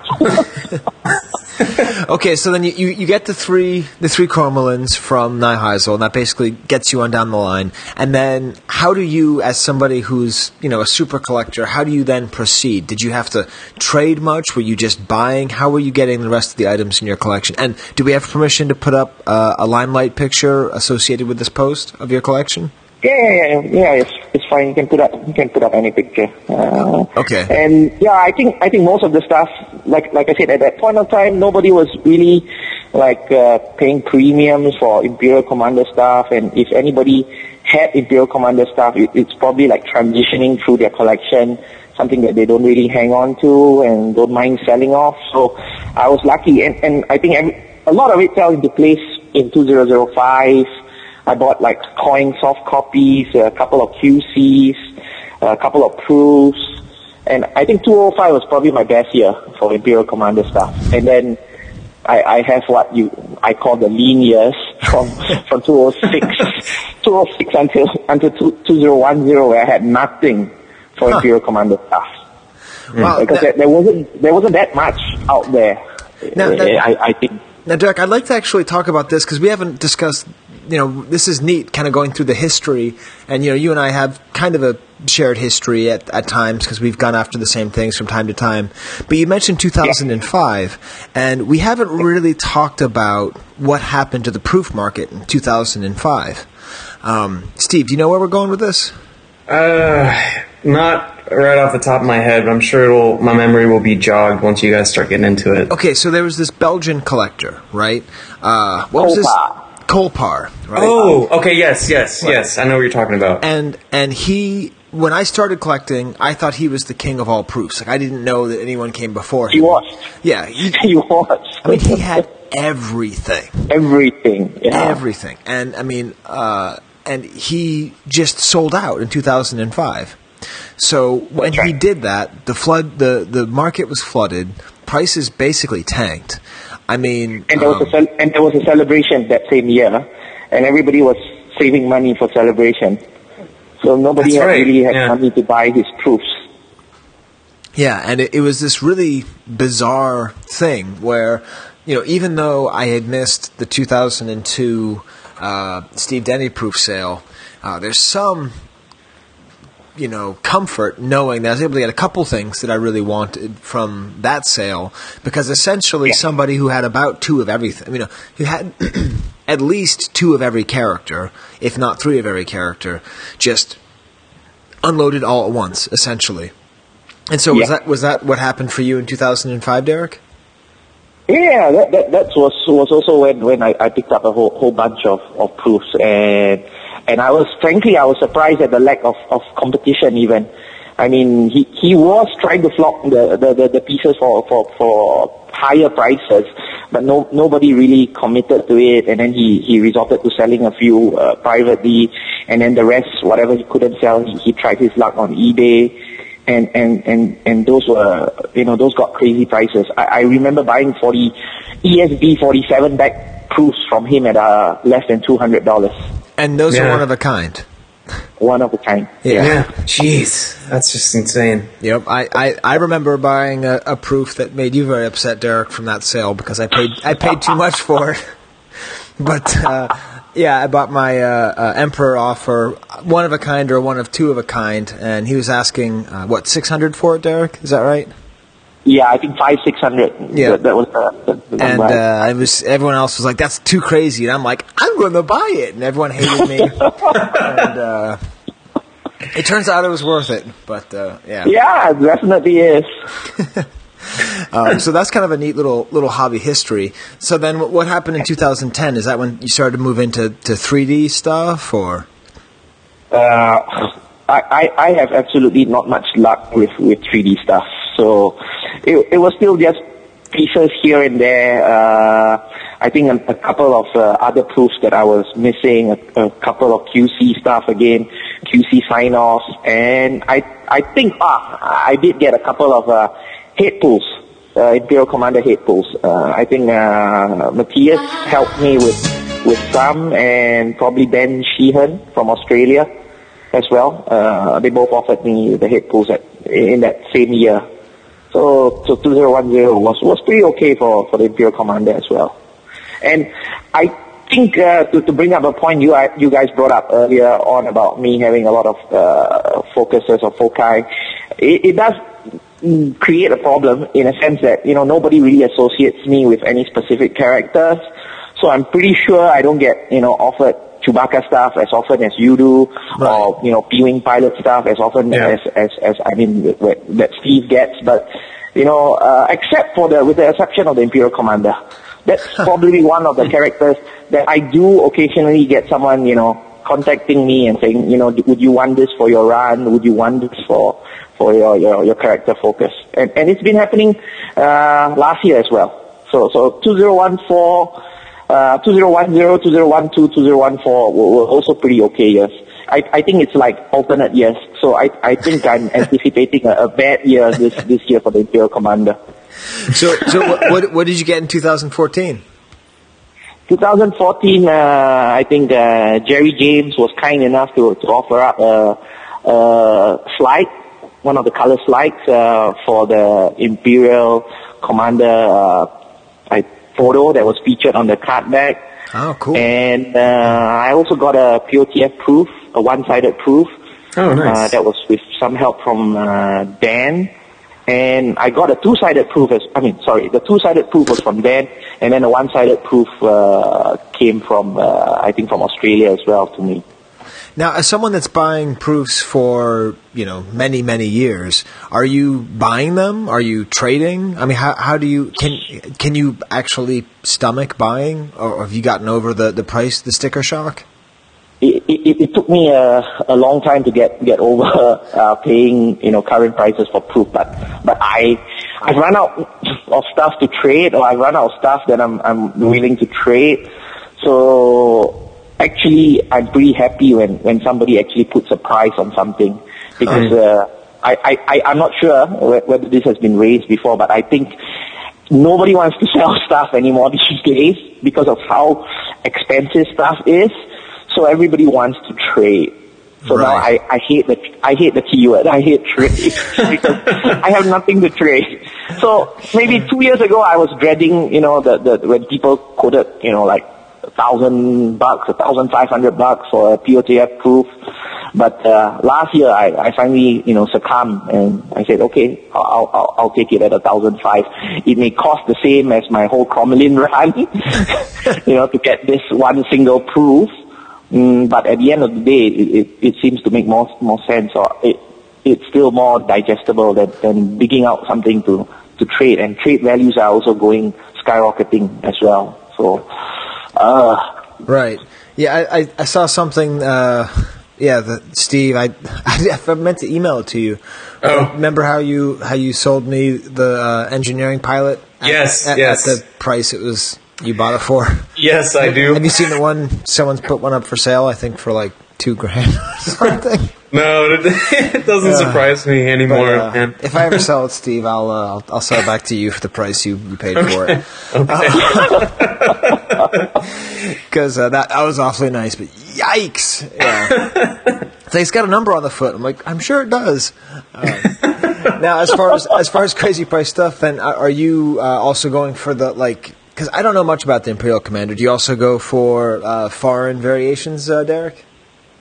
Uh, I I do. I, I love the foreign variations, but uh, uh, I'm I'm currently perhaps I'm I'm too distracted, you know, looking for other stuff. So the, if, if the foreign pieces, you know, do show up and I happen to chance upon them, uh, and I don't have them, I'll I'll I'll buy them. But it's not something that I I actively go after.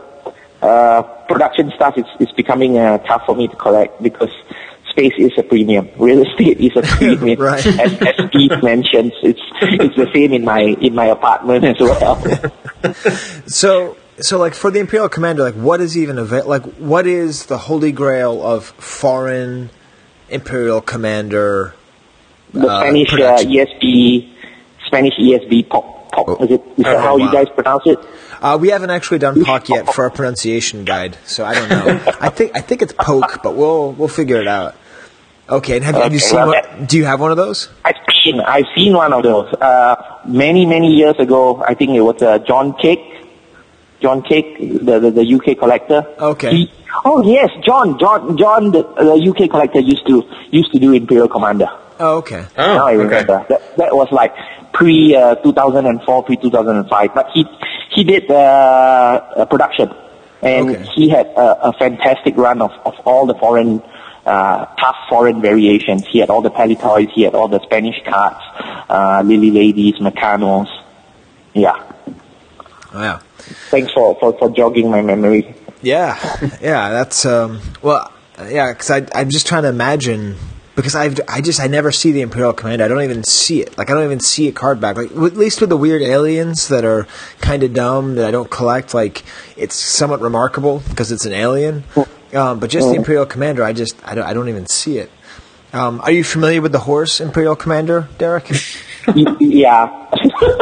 You are. I, I, I actually googled uh, the Imperial Commander. Oh, yes. and then I, I, I saw the thoroughbred mm, cup winning uh, UK horse. yeah.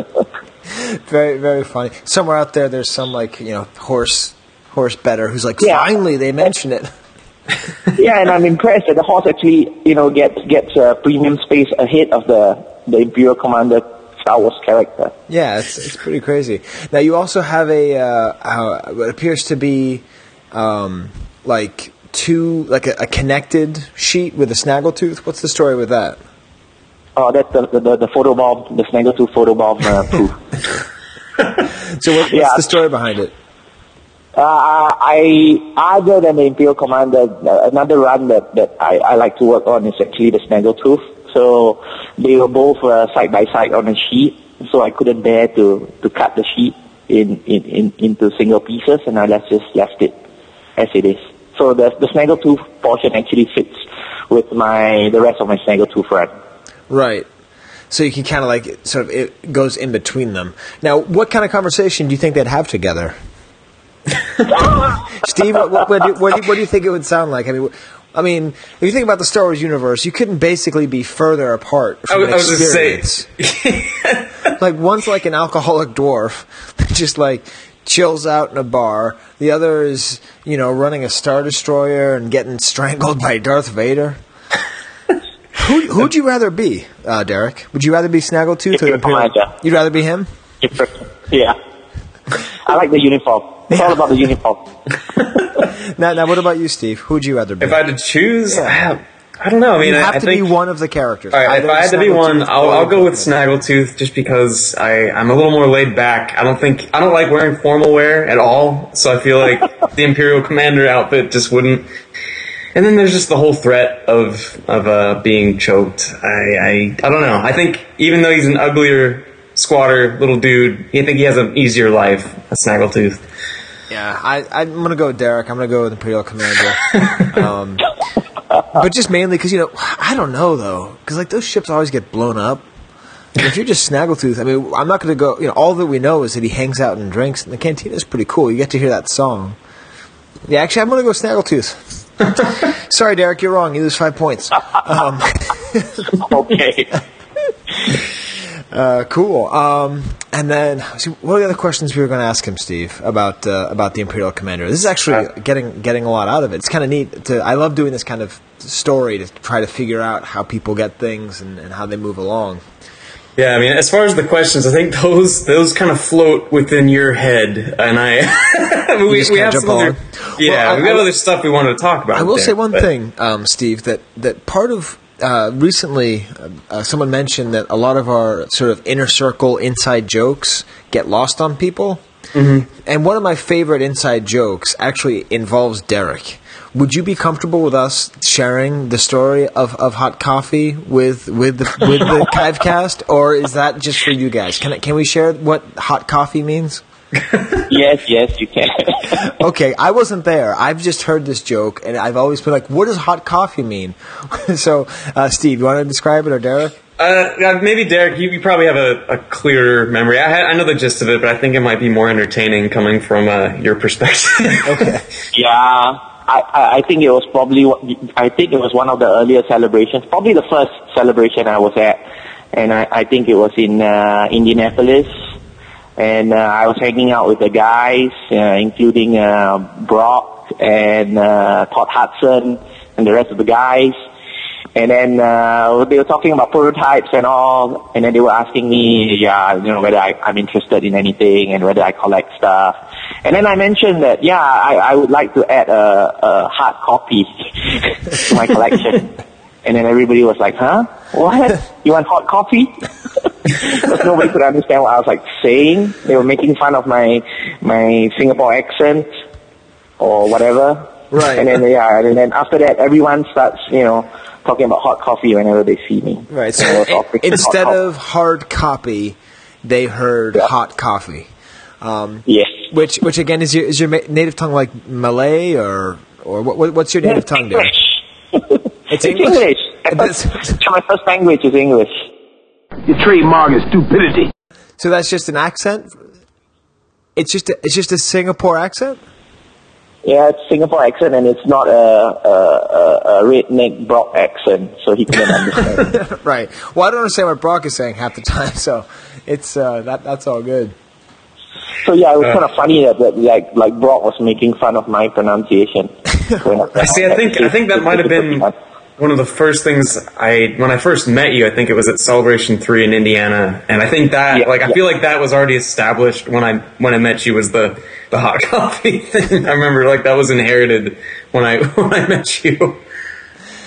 yeah, man. But so so I only heard the joke as as you know because Derek, you own a lot of of hot coffee, right? I mean, you own as far as like from modern to vintage toys and stuff. As far as hard copies go, you've got to own over a hundred, right? I, I guess. Yeah, but, but mainly, I mean, not much for Star Wars, but more Right. for the But, stuff. but for like you know Thundercats and Underpants and stuff. Um, but like, so the joke was that Derek would just run around in a panic, going "hot coffee, hot coffee," and that's how I heard it, which is really funny to me. Just him just running around going "hot coffee, hot coffee." So that that's how I see it. I think that, that that's the story that, that Brock was telling. Right. But I was around asking for hot coffee. I, I apologize again, Derek, for not. I- just don't understand Singapore. I know I should. Like, I just don't understand. It's like a city. It's a country. It's like it's English. It's not. It's. I. I. I Come over, come over for a visit. I, I hate to be a dumb American, but I, I am an American and I'm not very smart, so it all kind of uh, mixes together. Um, do, do you have any vintage memories of Star Wars in Singapore? It's your friendly neighborhood editor here. I, I actually realized that uh, this turned into a vintage world tour, which we haven't had in a little while. Um, I think I really wanted to learn more after feeling so dumb. So uh, we'll hear the drop for the vintage world tour, which we haven't heard in a while. I'm afraid. Yo me temo. J'ai bien peur. The deflector shield. El escudo deflector. L'écran de protection. Will be quite opérationnel. When your amigos arrive.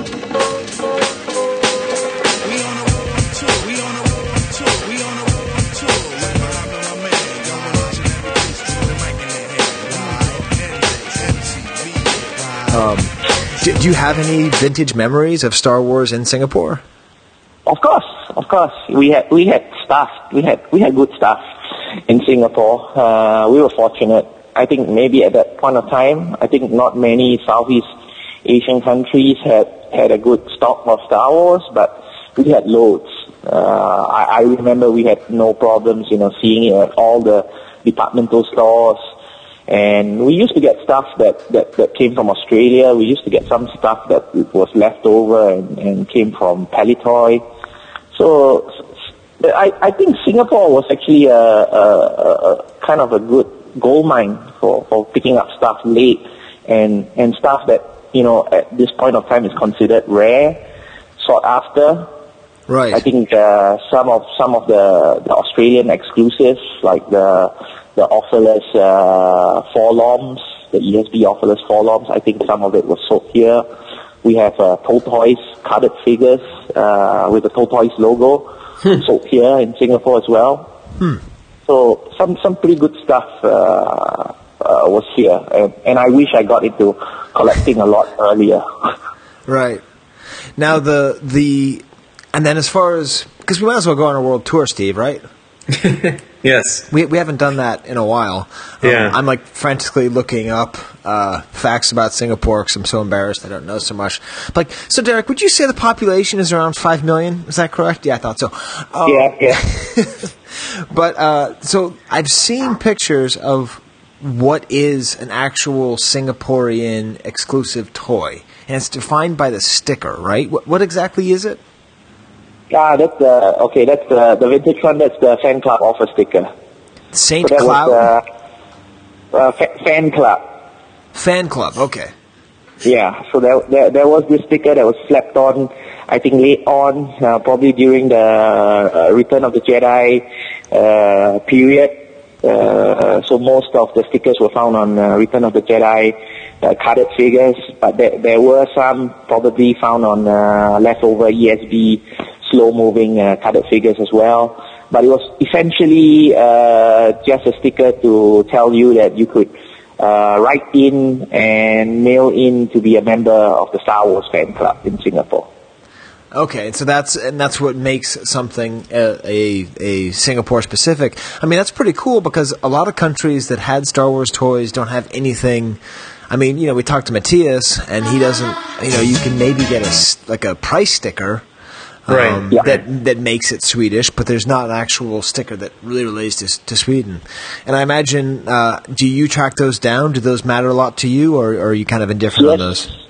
Uh, no, I, I, I, I make it my mission to try to, to hunt down every single one of, of those pieces. And uh, there, there have been a couple that has shown up uh, recently. Uh, most of them, I think, re- now reside in Singapore, but uh, there are a couple in, in Australia as well. A very nice uh, General Madine one uh, just uh, found its way to Australia and I think that was probably the, the most beautiful condition uh, one with the sticker. Is it just Uh, card backs or, or actually carded? No, carded. Carded, wow. That was a carded example. I don't think I've ever seen a carded example. Are there pictures of carded examples? I just haven't. I haven't seen. Uh, there, there's one of uh, Nien, Nien Nunb in uh, Kellerman's book. Yes. I think that's, that's that's where probably people see the the their first example. Right. And then, uh, other than that, there have been a few that few others that have turned up. And it's funny. Uh, I, I think all the Singapore carded uh, examples like to travel. so most of them most of them were not found in Singapore. Right. Well, So, you you like to yeah, travel. Like you're always going somewhere, right? Yeah, but I'm not bringing my toys along with me and true. them in the countries I visit. You're trying to bring all the toys to Singapore. Yeah. but but it, it's funny because all of them have, have showed up. Uh, I mean, some have showed up in Australia, some have showed up in the U.S., some have showed up in France, uh, and I think to, to date, all, all of the ones that I, I I have, only one I, I found in Singapore. The rest were all all from overseas. And do you have an Imperial Commander? No, sadly, no. Now, would that, I that be your holy grail? Did we do a, uh, a a lightning round with you last time, Derek? Uh, I, I, I think so. Asking me about holy grails and, and stuff. Yeah, we did. But, uh, Imperial, Imperial Commander specific, no. No. Uh, but Imperial Commander specific, all the holy grails, uh, I, I, I saw locked up during in, in my trip in September in 2013 in Seattle. Okay. All, all my holy grails are all in Seattle, in the two places I visited. It was like uh, intense pain and joy simultaneously, which pretty much described that, that whole trip. Yeah. so just just pick You know, one. you don't have to say where it is. Just just pick one. Uh, I would say the, the, the, the, the coin, the coin, the coin stuff, Okay. coin stuff, the, the, the coin art, the coin dice, the coin stuff, basically. Okay, That's so really nice. you'd rather because I was I was trying to think, you know, because you tend to go in both the 3D and the and the 2D. So if uh, so like so the photo art is something that wouldn't you'd rather have the coin stuff than the photo art. Wow, you're making it difficult for me yeah. Oh man. Ah, it, it'll be really close. It'll be really close, but mm, maybe maybe the, maybe the coin stuff as a whole. That means in Okay. its entirety. But if you if you take this a, a single item, so it would be like a single item from the coin line, then I might I might lean towards the photo art. That was also in Seattle. Yeah. Everything's in Seattle. And, or Singapore. Those are the two places, along with the, along with the the five million people and the ninety four percent uh, literacy rate, and the Oh, you've uh, done your research. and the three deaf institutions that they have, and the 24 individual listed languages in Singapore. Um, you know, just things I just know off the top of my head because I know so much about Singapore now. I actually, I, feel like only Zach know- I Galifianakis only in know The of Hangover one, too. One, one, one grill, grill item that's not in Seattle, and that's with with the that's with Ron. Oh, you know what? Actually, that that that. Uh, hey, uh, should we do our, our, our nugget with with um with uh, with Derek? I think so. I think that pretty much sealed it, right? Yes, I, I think we absolutely should. Tis a nugget from the archive. Tis a nugget. Oh my god, they're gorgeous. From the archive. So, Derek, we. Okay, so this is the second time that we've recorded an episode about the Imperial Commander, and uh, and you were talking about how um, you you were saying that you thought that the it, it belonged to Ron, and certainly Ron wrote the nugget for this month, which is about the original wax sculpting for the Imperial Commander action figure. Um, Now, uh, we started to talk about this, and Ron was so upset that he had sold this that he literally said, Stop talking about this right now. I can't talk about this. This makes me unhappy. Stop the tape. And he picked up his headphones, threw them on the table, and just jumped out the window. It wasn't that bad, but he was he was just like, I can't talk about this. I had to call him today and be like, uh, Hey, do you mind if uh, we we talk about it? Said, you can talk about it. I just I can't be on there talk about it. It's too awkward. it's too painful. so so it's uh, uh, its its whereabouts are, are now in question. But the thing that Ron did was he wrote this great write up for it. Steve, is that why you picked it as, as the nugget? Yeah, no, I remember. I remember reading this write up a while ago, um, and it, it's just it's another uh, Ron gem, I'd say. Um, Yeah, so we- we were trying to convince him to, to talk about it because his writing was so good. So he says On the list of most interesting vintage Star Wars action figures, the Imperial Commander falls somewhere between General Madine and Lobot.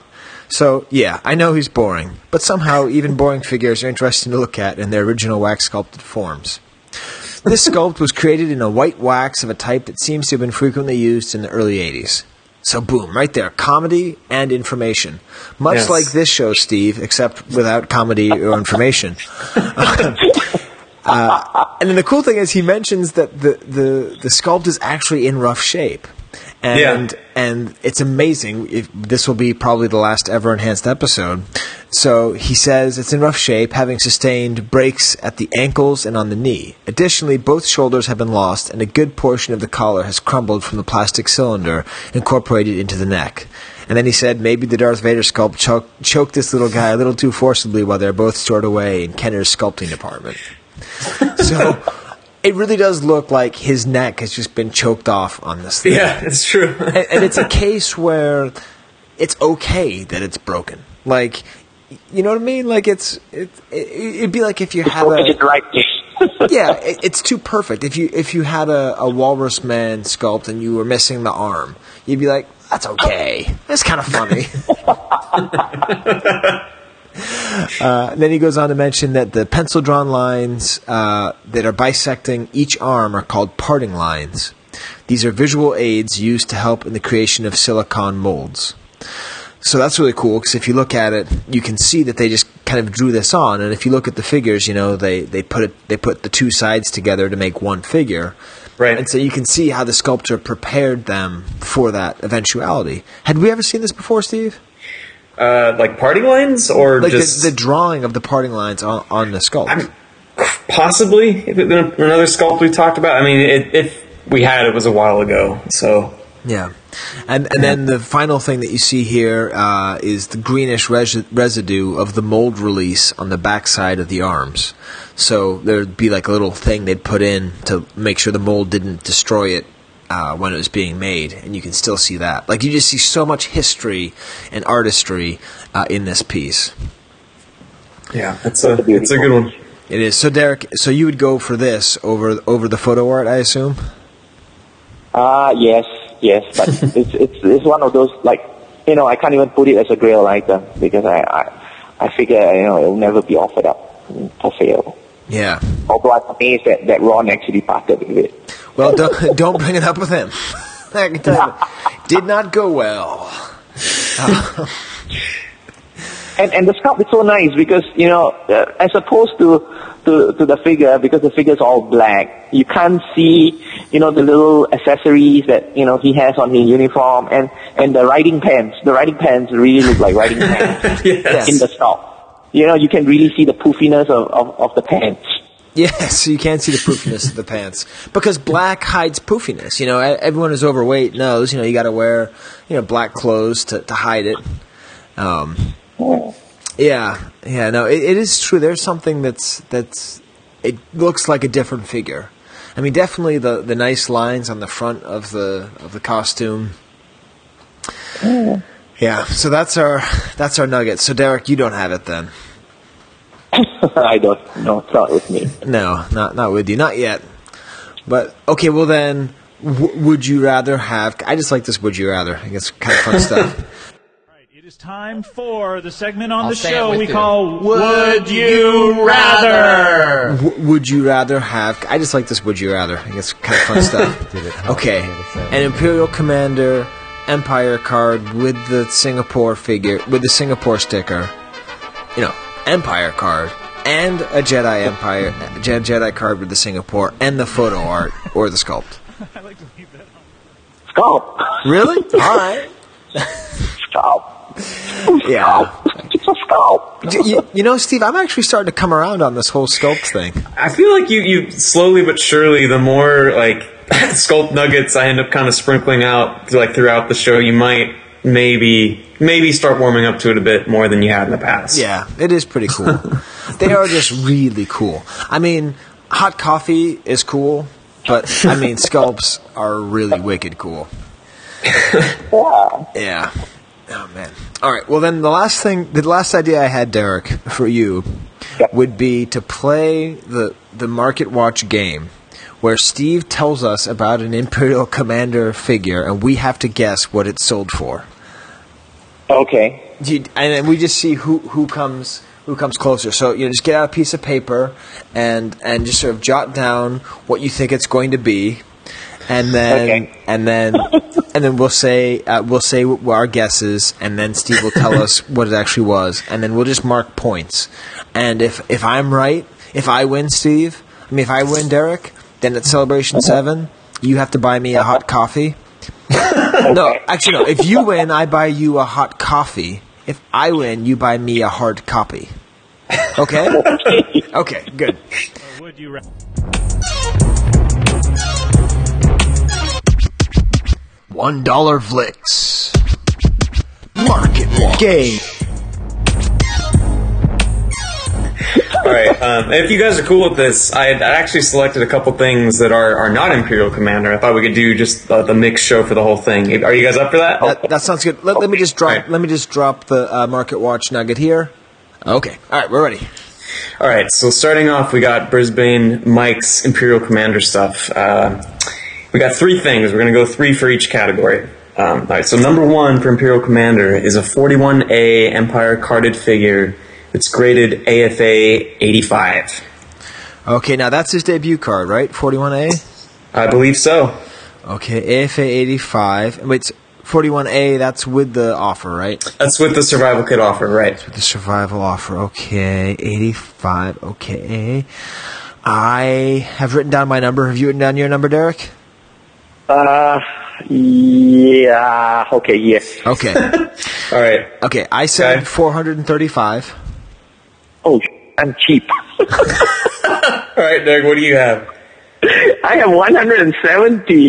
170. All right. uh, The, the, the actual selling price was 272.50. So I'm terrible at math.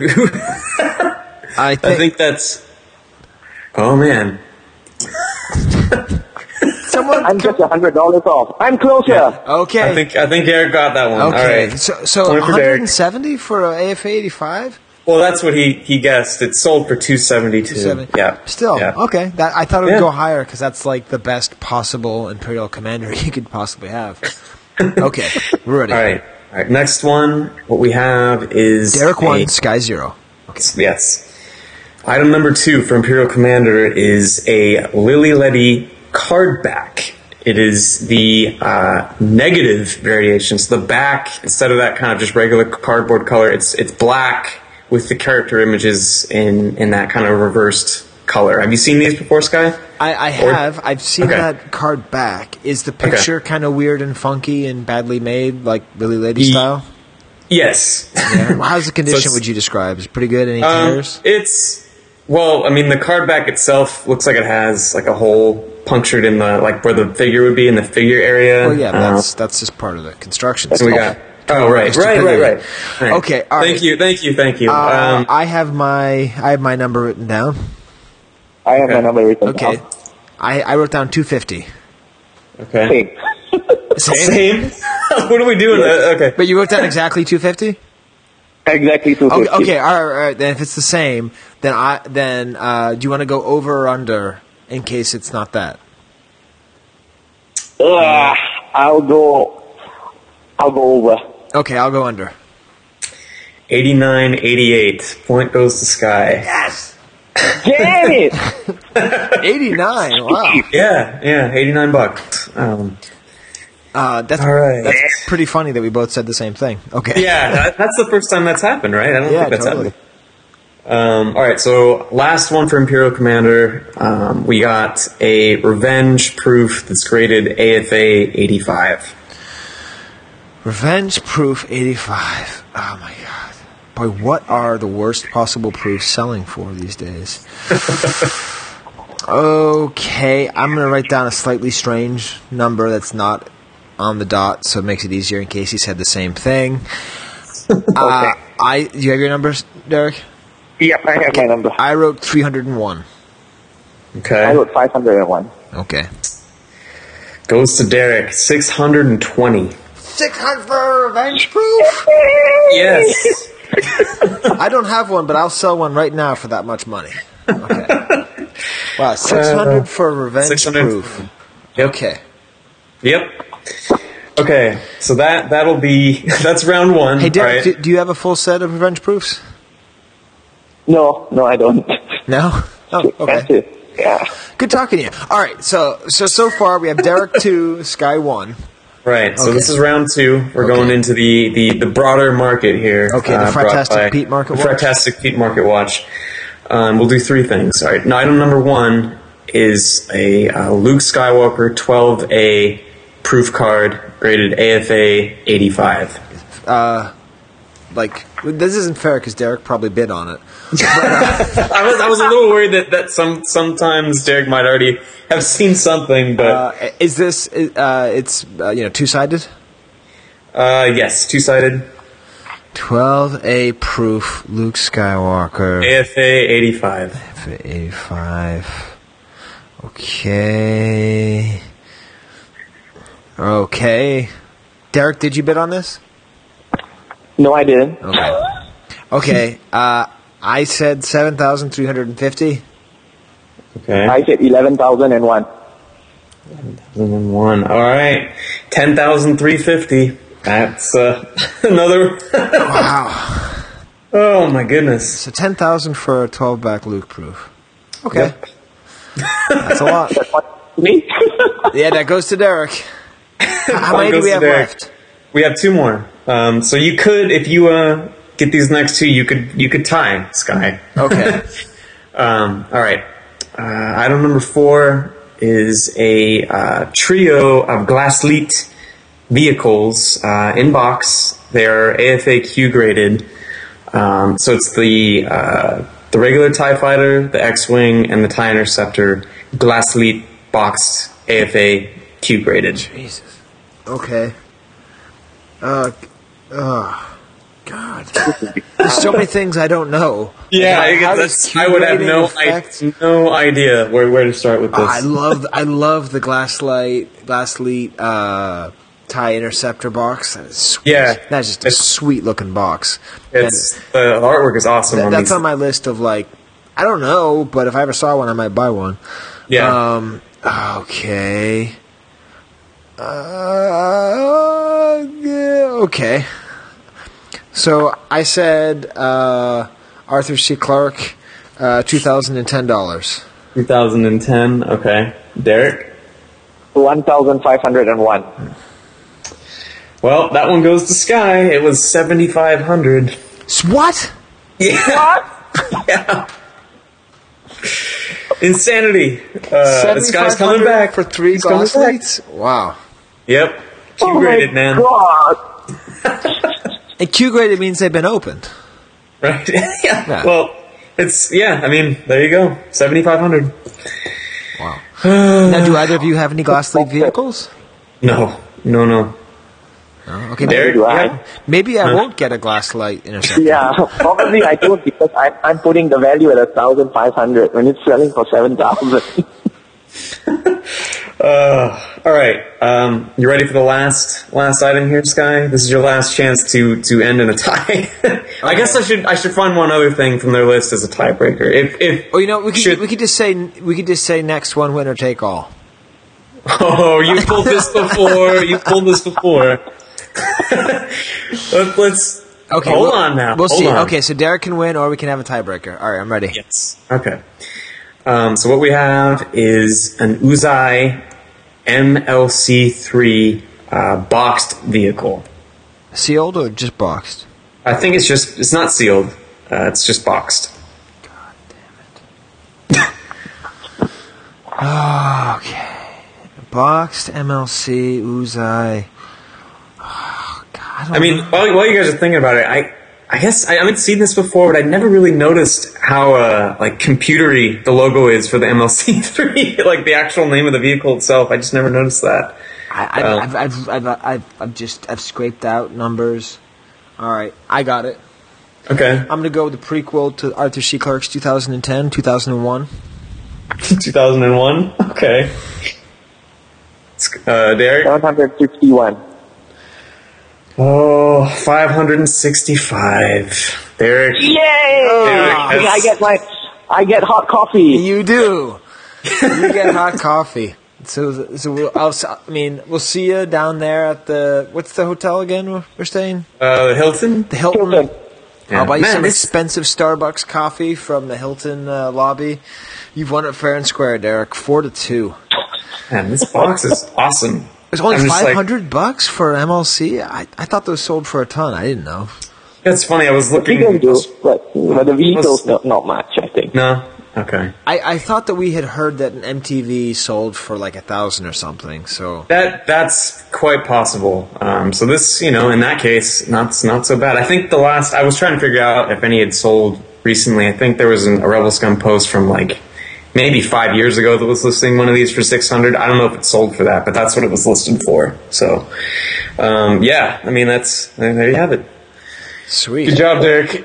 Yeah, good job, Derek. you just saved yourself a lot of money. Unless, I guess you could find some weird, like modern non Star Wars hard copy to, to, to fill that, that debt, right? If if if you'd come to it. I mean, But- you, I mean, you you know, Derek, that I, I kind of collect Waterworld, so you know. If you- oh man, a Kevin Costner Waterworld or, or Dennis Hopper, that would be pretty sweet. Seriously? seriously, yeah, no, I've got like three or four first shot uh, Waterworld things. Wait, really? Yeah, I bought them from. Oh, uh, you, you never told me this. who is that dude from Orlando? Timothy. Uh, Oh, you know him, Derek, right? yeah, uh, he, Timothy Crofton? yeah, Timmy the Crofton. Yeah, Yeah, right. he was like a really cool dude, and I was interested in non Star Wars stuff. And uh, I actually, you know, you don't know this about me. I haven't told anyone about this in a long time. Um, before, before technology was ready for it, Steve. Okay, we're talking in 2001. I recorded on my Tascam four-track recorder a full two and a half hour audio commentary to Waterworld oh my and god! I, I wrote kidding a me? song. It's on the piano. I wrote a song Oh. called Waterworld. The lyrics Oh go my. like this: "There's a world made out of water, and Kevin Costner lives on it. Yeah." You know, it's so far away, but it's ever so close. Anyways, and then I go on and on and on.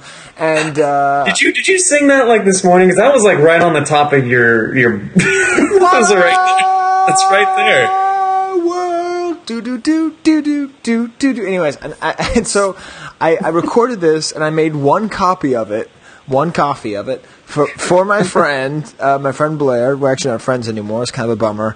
And I gave it to him, and I I, I don't know if I have any other copies of it anywhere. Uh, but uh, I- I- that'd be just devastating if that's lost to time like that.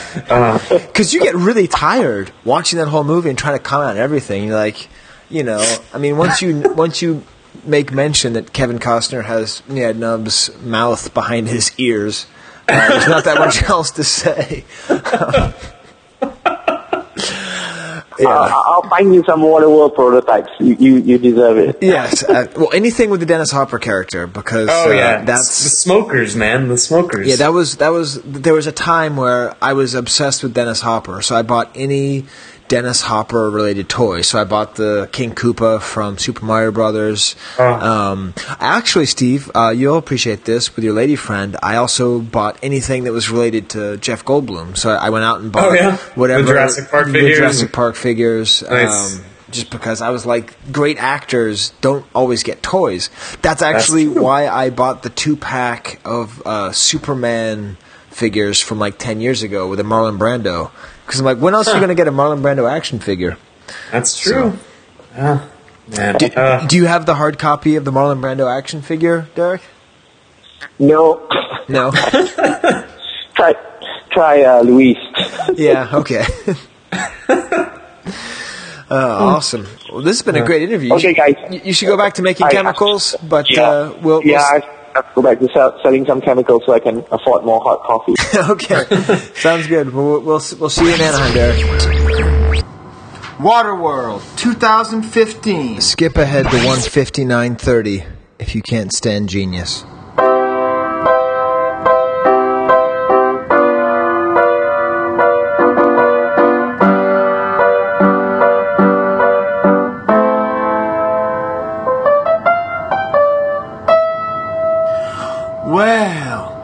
There's a world made out of water.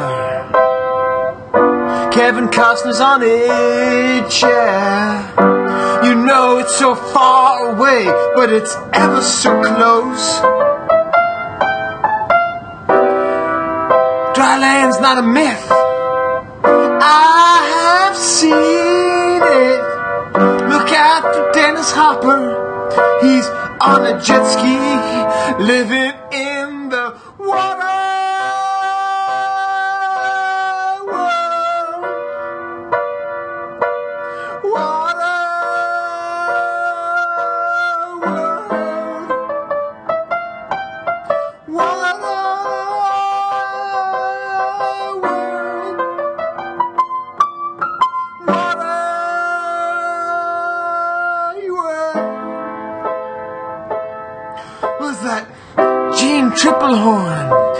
Tripplehorn? A little kid, throw it into the drink, yeah. Hey, I think I saw some smokers over there. Oh no! Look at this atoll.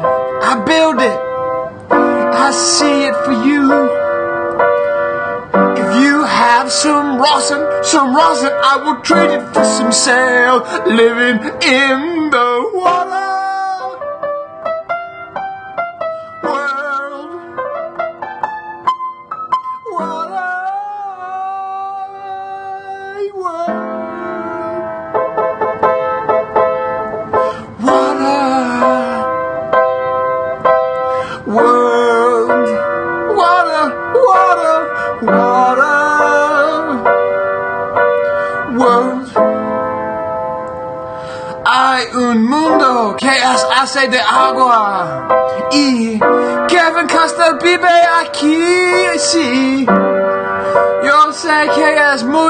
pero sí, próxima. Janine Horne Triple y el Hopper de Dennis están aquí. Fumarás los cigarrillos en el, en el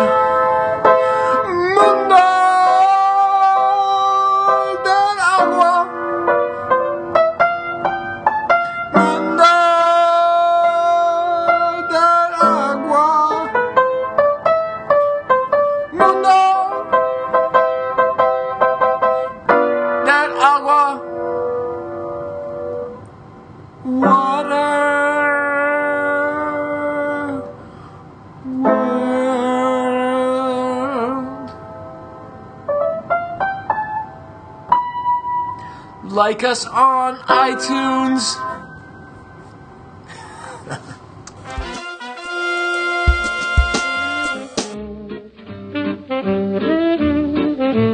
You don't hate, only the unloved hate. The unloved and the unnatural. The unloved and the unnatural.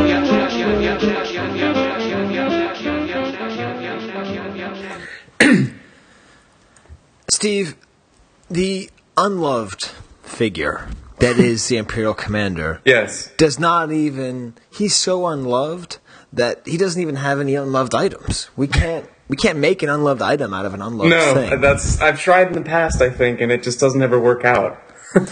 So you actually found something that we have now discussed and recorded about in two separate episodes that have not aired. So this is just like the um, this air of mystery, Steve. Yes. But what you have found, just describe the words. Just say the words of this thing. All right, this is And just then, the- wait, now okay. this is theater of the mind. Okay. Okay, all right. Much, much like like Night Vale, I mentioned at the top of the show, something I really enjoy. You know, just theater of the mind. Imagine things. You know, they'll they'll say things that make you think. You know, Wednesday does not exist. That kind of weird stuff. And you got to think about it. So, Steve, just say the words of this and allow the audience to imagine what they are seeing. Okay, I'll start with, with uh, just one of the Yes. Okay. Darth Vader, dimensional plastic head on fuzzy slippers. I, I might have to put the haiku sound underneath. Uh, yeah, seriously, like I, I, I don't really know what else to uh, to say about these things other than they are completely bizarre, and that they do kind of fall into that. We we've gone with footwear for unloved stuff before. I think it's just somehow I always gravitate towards it. But these, I think it was just that description when I came across it in the archive. I'm like, what does that mean? Yes. Well, uh, as we discussed earlier in the show, Steve, um, I have recently purchased one of our unloved items um, for the archive party, and I'm really hoping to get a pair of these for the archive party Okay, right. because I, I will wear Chewbacca dimensional plastic head on fuzzy slippers. now, let's describe what these are. Okay, Okay, these are okay fuzzy slippers. Now this is where if if I can't get this to be enhanced, then this will be a, a real tricky thing. yeah, you're gonna have yeah. They're fuzzy slippers with just at the end of the slippers these plastic heads right. just glued on the toes. Yeah, I mean, to me, it looks like it's like something you'd see. Like the heads look like from a, a large sized doll that you'd find at the fair or something, maybe, and they just ripped those off and then attached them as like the toes for these slippers. Yeah, it's so weird. yeah, I mean they they even look like um uh, like the the Chewbacca one just looks like the the the 12 inch action figure, the Yeah, 15 inch right. action figure. Right. Just like they cut the head off and threw it on there. Um, they're kind of like Bert and Ernie slippers we discussed Yeah, in one that's of our right. conversations. Yes, yeah. Now, one of the neat things was in the famous Lost trivia competition, which, um, from a from a standpoint of percentage, we absolutely won. Um, we, were- we were perfect, right? We won the batting crown. We may not have won the World Series, um, but uh, you know we want to talk about this with Duncan because this is the most Duncan-y item ever. And Yeah. if you don't know what a Duncan-y item is, imagine whatever you think of the unloved items, and then just know that Duncan has all of them plus three that you haven't seen. Just just think Return of the Jedi speedboat. And that- Yes. that's, that's what I've always I will always associate with Duncan is Return of the Jedi speedboat and just yeah. So this to the point where I actually bet that Duncan has a pair of Imperial Commander uh, dimensional plastic head-on fuzzy slippers. Uh, and which there's my call. There's my call. Oh, you uh, uh, photoshopping demons! Could you please make Imperial Commander dimensional plastic head-on fuzzy slippers? I think we'd like to see those. It- it's just these super weird things. So we're talking about them because there's no manufacturer. It just says license unknown. Right, And right. we couldn't believe this. And uh, we talked about it with Duncan, and he just said, "Yeah, we don't we don't know. Yeah, we I don't think- know who made these." like Yeah. literally, the brain trust of the hobby. Just I don't know. They just came from somewhere. I think did he for some reason I remember someone finding out that they were manufactured in the United States or was it somewhere else? I'm I'm, I'm a little foggy on that part of it, but yeah. Do you remember? Yes, yeah, I thought it was Taiwan. Oh, you, oh no, no, no. I think you're right. You're right. I think in the archive entry they say United States, but it was actually Taiwan. I think. Right. Yeah. I believe that's it. Okay. Yakety yak, yakety yak, please. Yakety yak, yakety yak, please. Yak, to my face. Don't talk back. It's a surprise interview with Thorsten Lafos from Germany, the other Imperial Commander collector.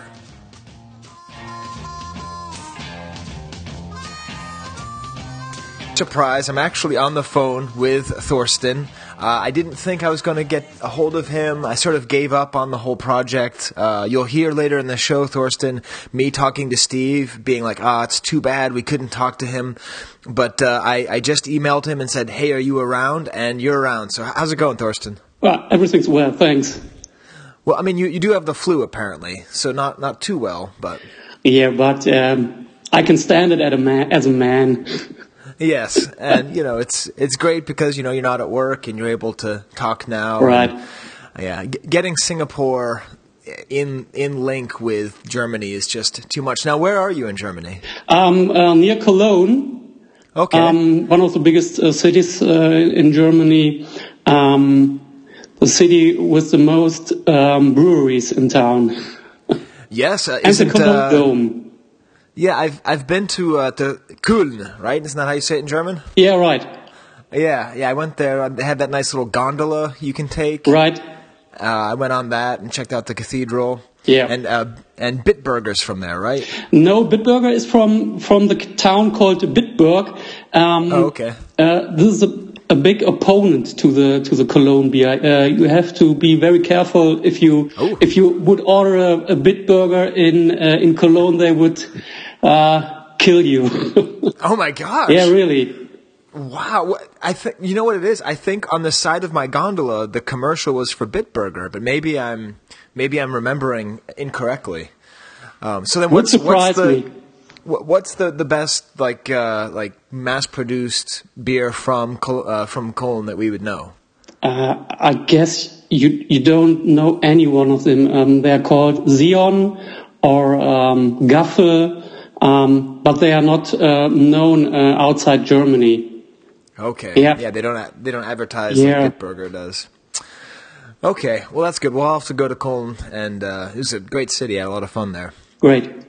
But we're actually not here to talk about uh, about Germany, although I, I do love talking about Germany. We're here to talk about well, talk about you and about the Imperial Commander, because we've uh, you know we've I think we've mentioned you a few times on the show, but we've never had you on. And uh, so, would you like to talk about you first or the Imperial Commander? What are you feeling? Um, as you wish. Okay, well, let's first of all talk about you. Uh, so Thorsten is your real name, and so is Lafos, right? Genau. Right. Yes, okay. Because um, with some names that aren't like uh, Phidias Barrios, that's his real name, and Yeah. a lot of people thought that was a Star Wars name. Uh, y- Yehuda, people thought was a was a Star Wars name, Yeah. and I kind of thought that Lafos might have been some Star Wars character, Yeah, but it turns out Jedi. that it's not. But uh, yeah, so you've been. Um, I mostly know of you from your from your uh, your blog, Nine Holy Grails in a Row. Yeah. And we advertised that maybe on the second or third episode. So why don't you talk a little bit about like what that site is and what your idea was? Oh, Well, um, the idea was um, just to um, promote uh, some rare items um, outside the um, the archive. Um, the archive is, um, yeah, how to call it, um, the Bible. But right. yeah, it's so big, and um, I thought about just uh, promoting a single item every once a while or every every week, um, just to share some uh, uber rare items, and um, yeah, it, it worked out fine. And um, in times of Facebook, uh, uh, yeah, it, it it got bigger and bigger, and um, more people got attracted by it. But that's all.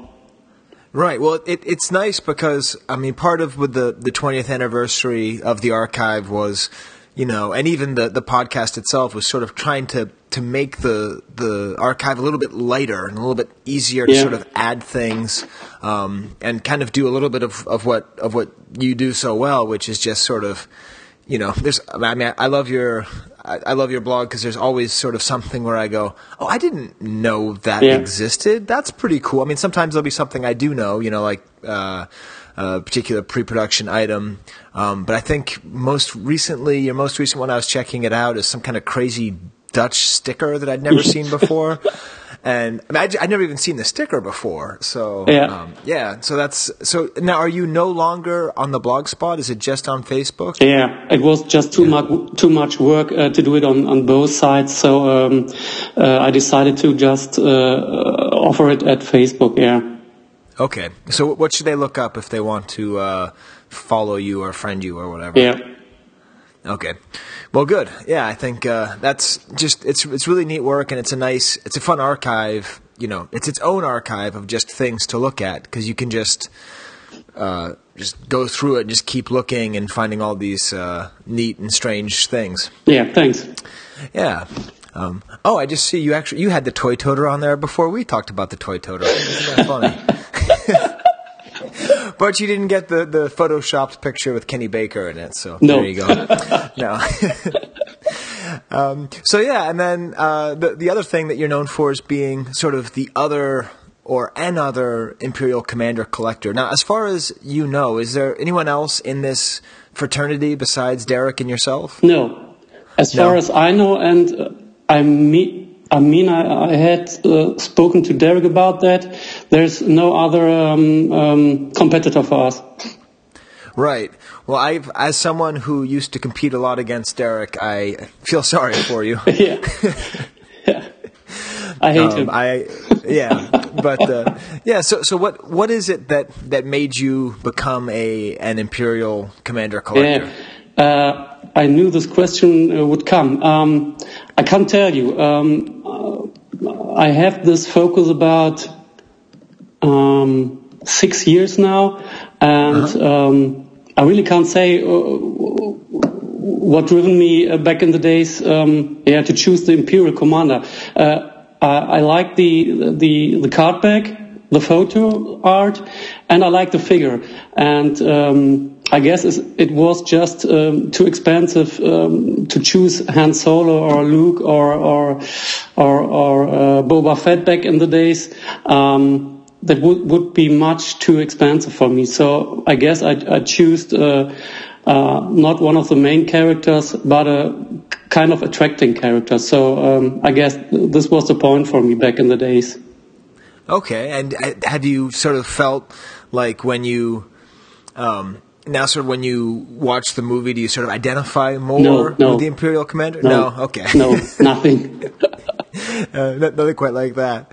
Yeah, and uh, uh, one question I like to ask is, what is it? You know, because I, um, I mean, I was I was doing some research, and I, I a lot of your pictures are on Image Shack or something, so I don't have it, or I can't see all the old pictures of your Yeah. of your focus. But I remember um, you have a pretty good just uh, production run going. Is there anything sort of surprisingly rare, or that you wouldn't expect to be hard to find uh, with Imperial Commander? No.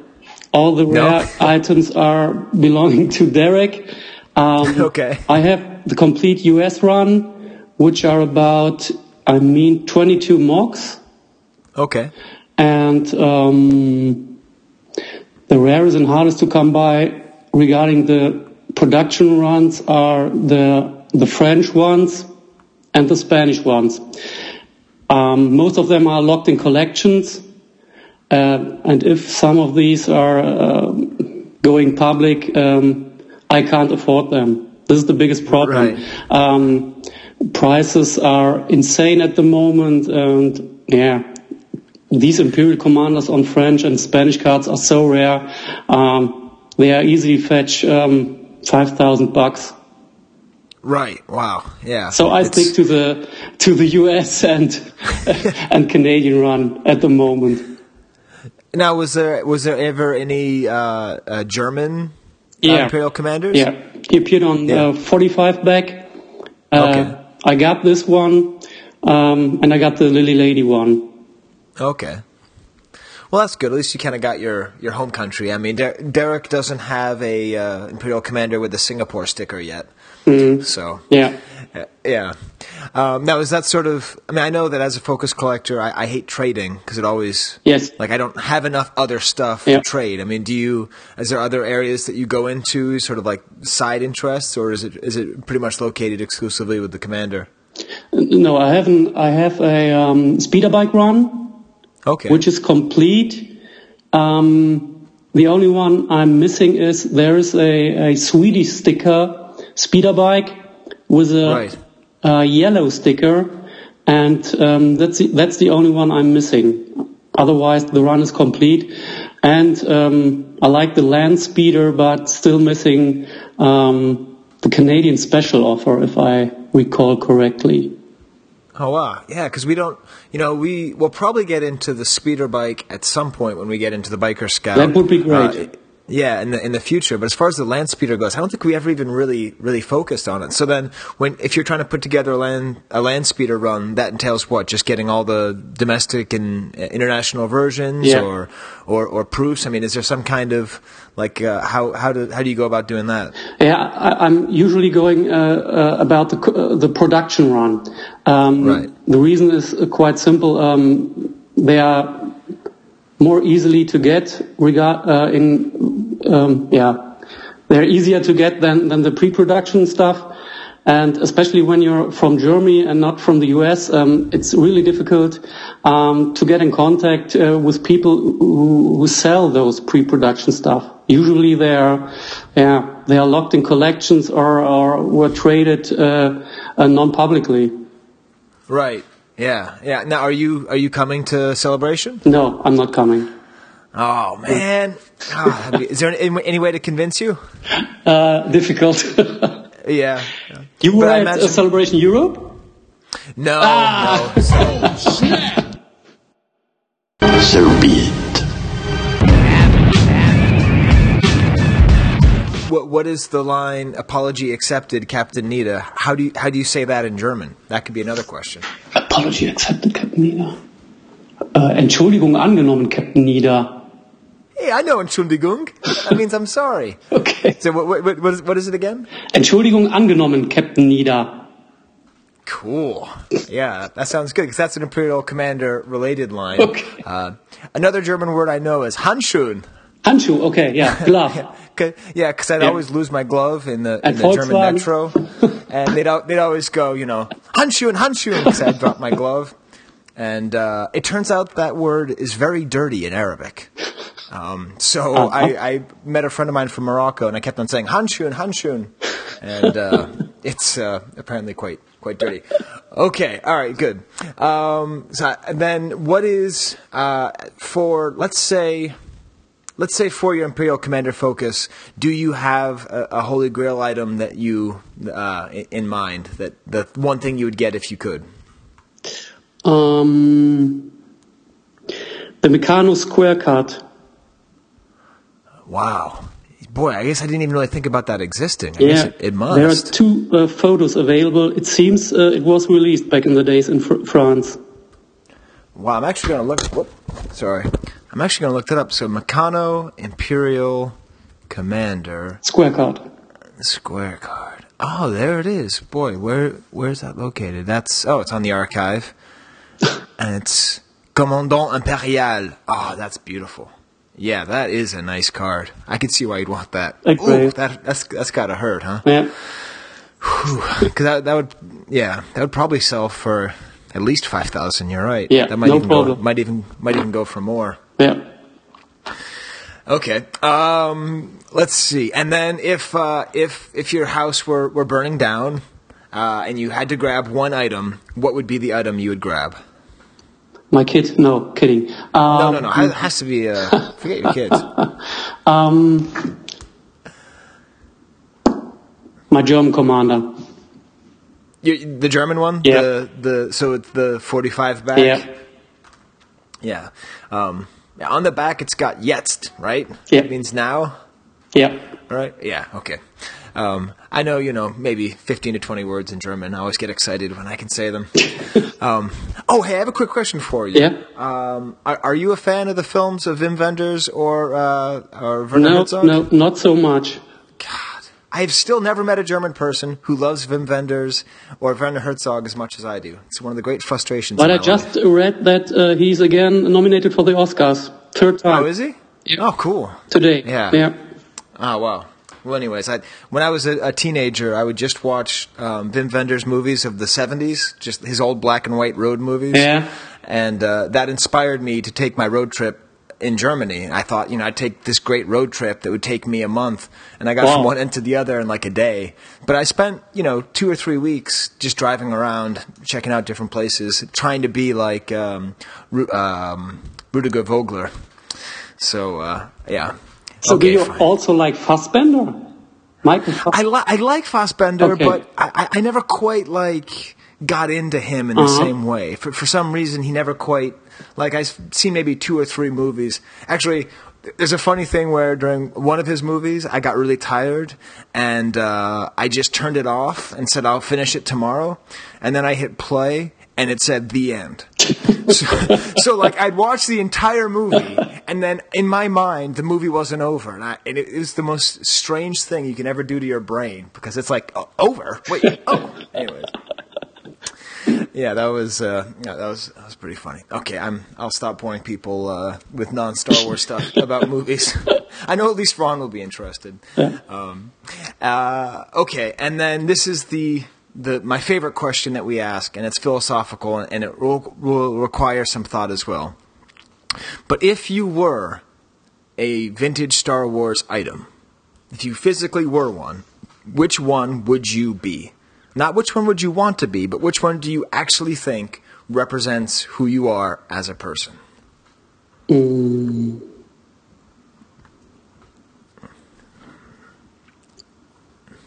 Luke Skywalker. Okay. Next just question like- is why. Yeah. So so the the vintage figure or Yeah, the vintage figure. okay, would it be on card or would it be loose? Loose. Loose. Okay. Single telescoping, double telescoping lightsaber? Single. Single. Okay. All right, then why? Uh, um, he's an unexperienced young guy. Um, um, well, I don't have much muscles, like let's say Boba Fett or Han Solo. Okay. Um, well, but I'm not not blonde. Um, yeah, that's it. That's it. Okay. well, you know, it's it's always a it's a fun question because it winds up becoming very philosophical very quickly. Like it becomes very introspective, and uh, and people have trouble, you know, because sometimes they just say their their focus, you know, like like Steve is a B wing pilot. Just that's just him, you know. But um, I've never actually answered the question on the show. I've answered the question in, a, in an interview, and I say that I would be um, a Darth Vader figure with a "Free the Emperor" sticker. Uh, I mean, uh, with a free Anakin Skywalker sticker. That's that's what I like. That to me represents who I want to be, or who I feel I am. But uh, awesome, cool. But is there is there anything else uh, you'd like to say to the the 'Chive Cast audience? Well, I, I hope um, that uh, still some rare items pop up after all these years. Um, yeah. So the archive and uh, my blog uh, still have some uh, some some new items to promote, and um, yeah, I hope uh, Derek will someday hand me over one of his quality controls Imperial Commanders. Uh, Derek, you got this. Uh, yeah. Does he have more than one? Uh, I guess he's at six or seven, if I recall correctly. Wow. Yeah. Well, you know what what worked for me with Derek was that um, there were so many other people besides me who also collected Chewbacca that eventually he just got kind of squeezed out by the competition. Like, not meant squeezed out because he still has you know, this insane Chewbacca collection. But he stopped pursuing it so insistently because there was like four of us competing with him. Yeah. So you, you just need to find, you know, three or four other people willing to go crazy over Imperial Commander. Yeah, and but then this wait, takes And then wait uh, five years. yeah. And I don't want to collect Imperial Commanders within the 50s or 60s. yeah. awesome. Cool. Well, great. Well, thank you for uh, for making the time and working your way through uh, through sickness to appear on the show. no problem. And uh, yeah, we'll we'll hopefully see you in in uh, Celebration Germany, which they, they you know, and we'll hopefully make it out there sometime. It'll be great. Authentically raw with it. See, I augmented this industry to submit to my will. All attempts to limit me and nail. Pill caps with ill raps. Nothing convenes here till your camp get smeared like that. What you trying to tell me? Skills never found me working for peanuts amongst jelly MCs. Really ain't my steez, P gang. in different order than we normally do. I will say before we go to feedback, which is all that we have left, I just want to do. We haven't done a commercial in a while, right? Yes, that's true. And one of our oldest sponsors uh, is go to the library and get a book on CD. Yes. So, um, you know, a lot of people use uh, services like Audible, and they pay a fee every month to get like a, a book on tape or something. You know, or books on CD. Well, what you do is you go to the library, you you get the like the books on CD for free. Uh, and then you download those on your computer and you put those on your iPod. And then when you're not listening to the 'Chive Cast, you can listen to a book. Uh, and it's awesome. I'm doing it right now. I'm listening to Jonathan Franzen's uh, uh, Freedom, which is just an amazing book. And Nice. uh, 19 discs. It's great. So uh, just do that. If, if, please just you know go to the library. Just tell them uh, the promo code is 'Chive Cast. So you just walk up uh, to the, the person at the desk and just say 'Chive Cast, and uh, they'll know what you're talking about. So what, what do you? I, I will. I have to say, like, you're probably going to hate me for this, but I hopefully the second part of it, I'll redeem myself a little bit. I have used Audible once in the recent past. It was the, the free thing, Uh-huh. but what I listened to was the original radio drama. Oh, Because I remember years back, you had said when you were taking a road trip uh, that you'd listen to it and it was great. And I honestly had never heard it. I, I knew of it. I just had never listened to it. So when I took my little desert trip with, with Digby, we listened to the radio drama courtesy of my trial Audible subscription. Well, don't do that. I- Just go to the don't do library that. and ask do them, Go to the library and ask them about. Because they'll find it. They'll I know the Yes, library will. that that that you know face. So, all right, cool, Steve. Let's hit the feedback. All right. A metaphor, step into the core. Better have your life insured for supernatural disasters. I'm quick to cast a plane to your astral plane. This bitch made you play like an actor. What a world. This is what a world. What a world. What a world. It's time for feedback. You can send us emails, chivecast at gmail.com. You can post responses on our blog at the swca.com. You can Twitter us or follow us on tweeters or whatever that is at 'Chive Cast. Um, let's see, you can join up on our Facebook page, Star Wars Collectors Archive Podcast. I've been posting more there lately. Um, or you can write the words, I love you, Steve, and put them uh, with some masking tape onto the back of an arrow made from the feather of a Tasmanian ostrich.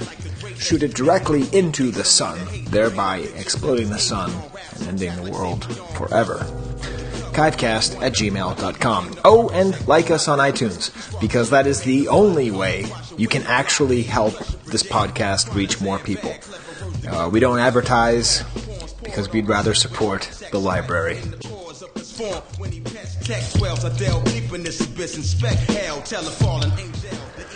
All right, Steve, this has been a pretty uh, Commander Crisp episode. Uh, it started off uh, like you know you might think it'd get kind of loosey goosey, but we got Derek in there. Um, I guess we got to figure out if we're gonna call D- uh, Thorsten.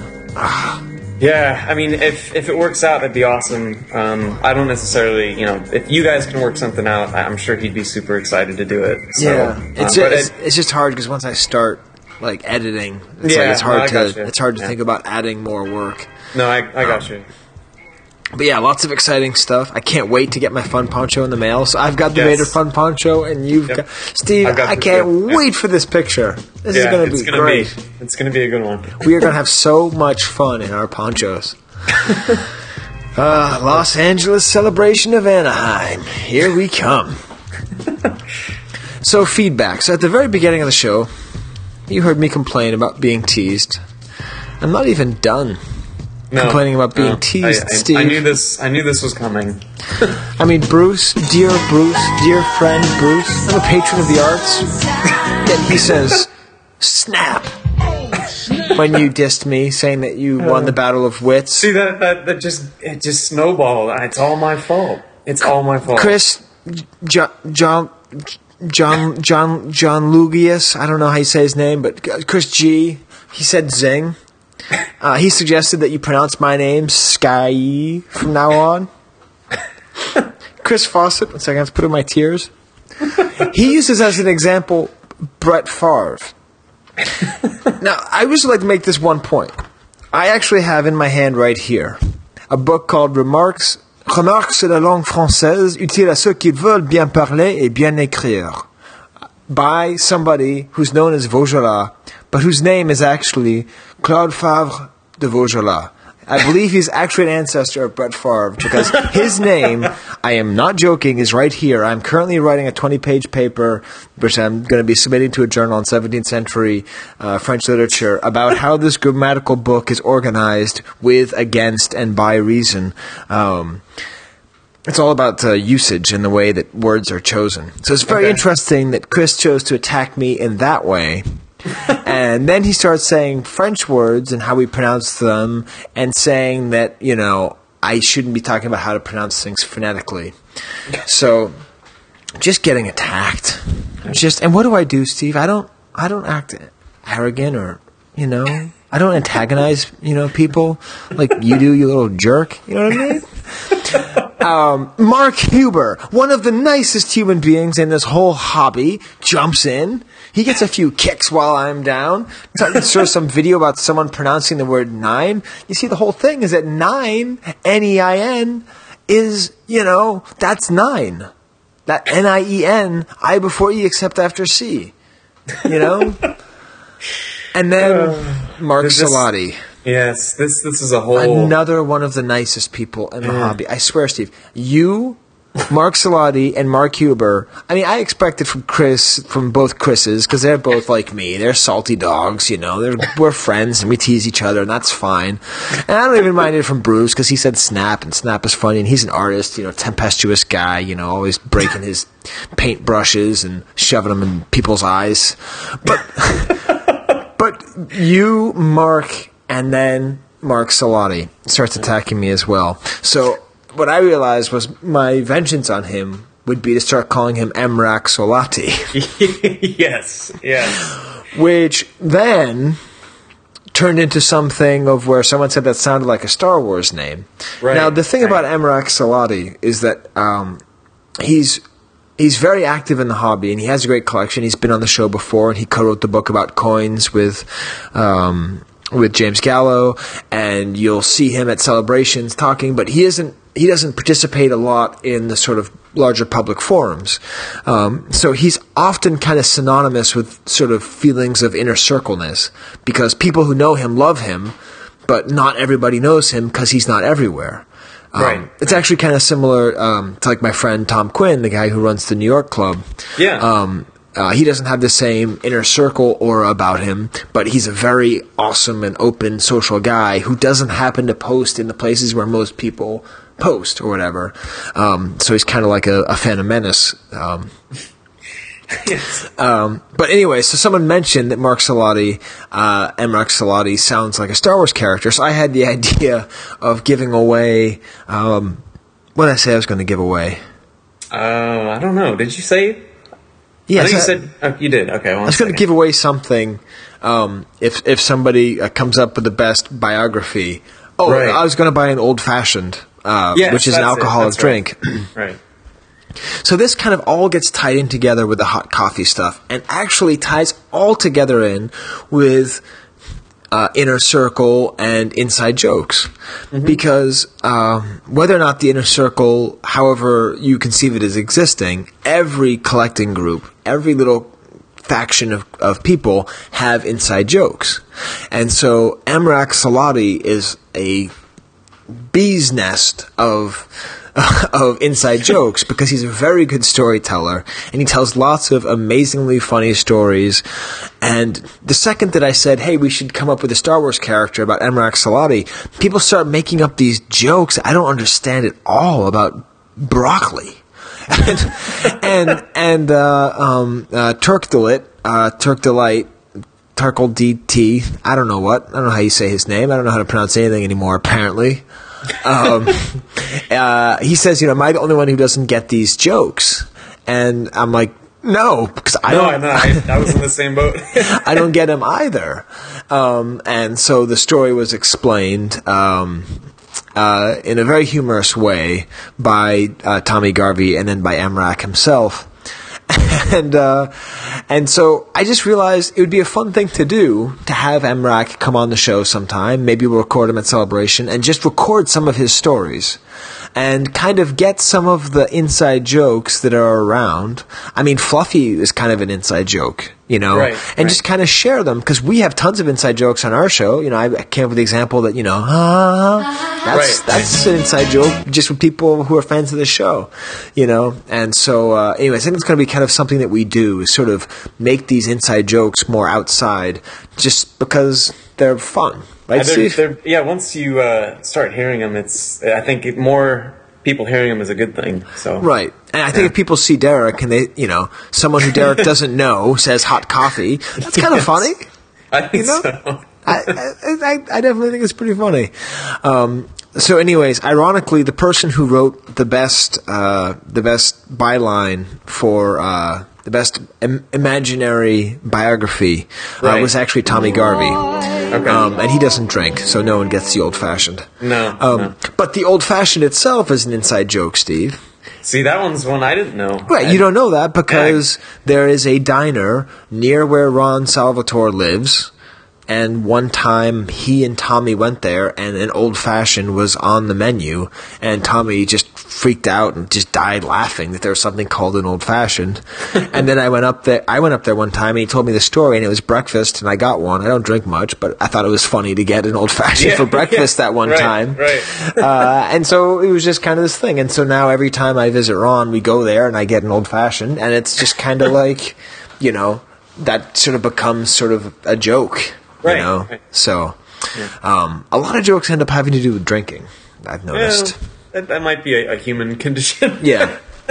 um, because I know that uh, Aaron, uh, uh, Grand Moff Aaron, and I, we used to uh, uh, drink a lot of uh, what do we call them? Uh, what were those Oh, drinks wait. at Celebration? Oh, the lightsabers. Yeah, right? the lightsaber drinks Yeah, at yes. Celebration 4. And before that, at Celebration 3, uh, Dean Clayton and I, I named, I'd never had a Red Bull and vodka before. I thought it was this weird, funny thing. So I came up, uh, I called them uh, Snaggletooth, Hammerheads. I, know, I named them one of those things. I thought I was like, this is never going to catch on. Yeah. But uh, yeah, so we're gonna be sharing more stories. So we will share the story of the potato, but with uh, Emrak's uh, hilarious and interesting dialect. Um, so yes, obviously, Steve, I enjoy. Uh, being teased. It's a sign that you're doing things right if you have my position in the podcast and people tease me. But of course, some people say nice stuff. Um, somebody, I forget who it was, I kind of got like a weird sort of vengeance on you. Um, Oh. because let's Wait, see. what are you talking about? Um, let's see, who was it? It was. All right, one second. It was.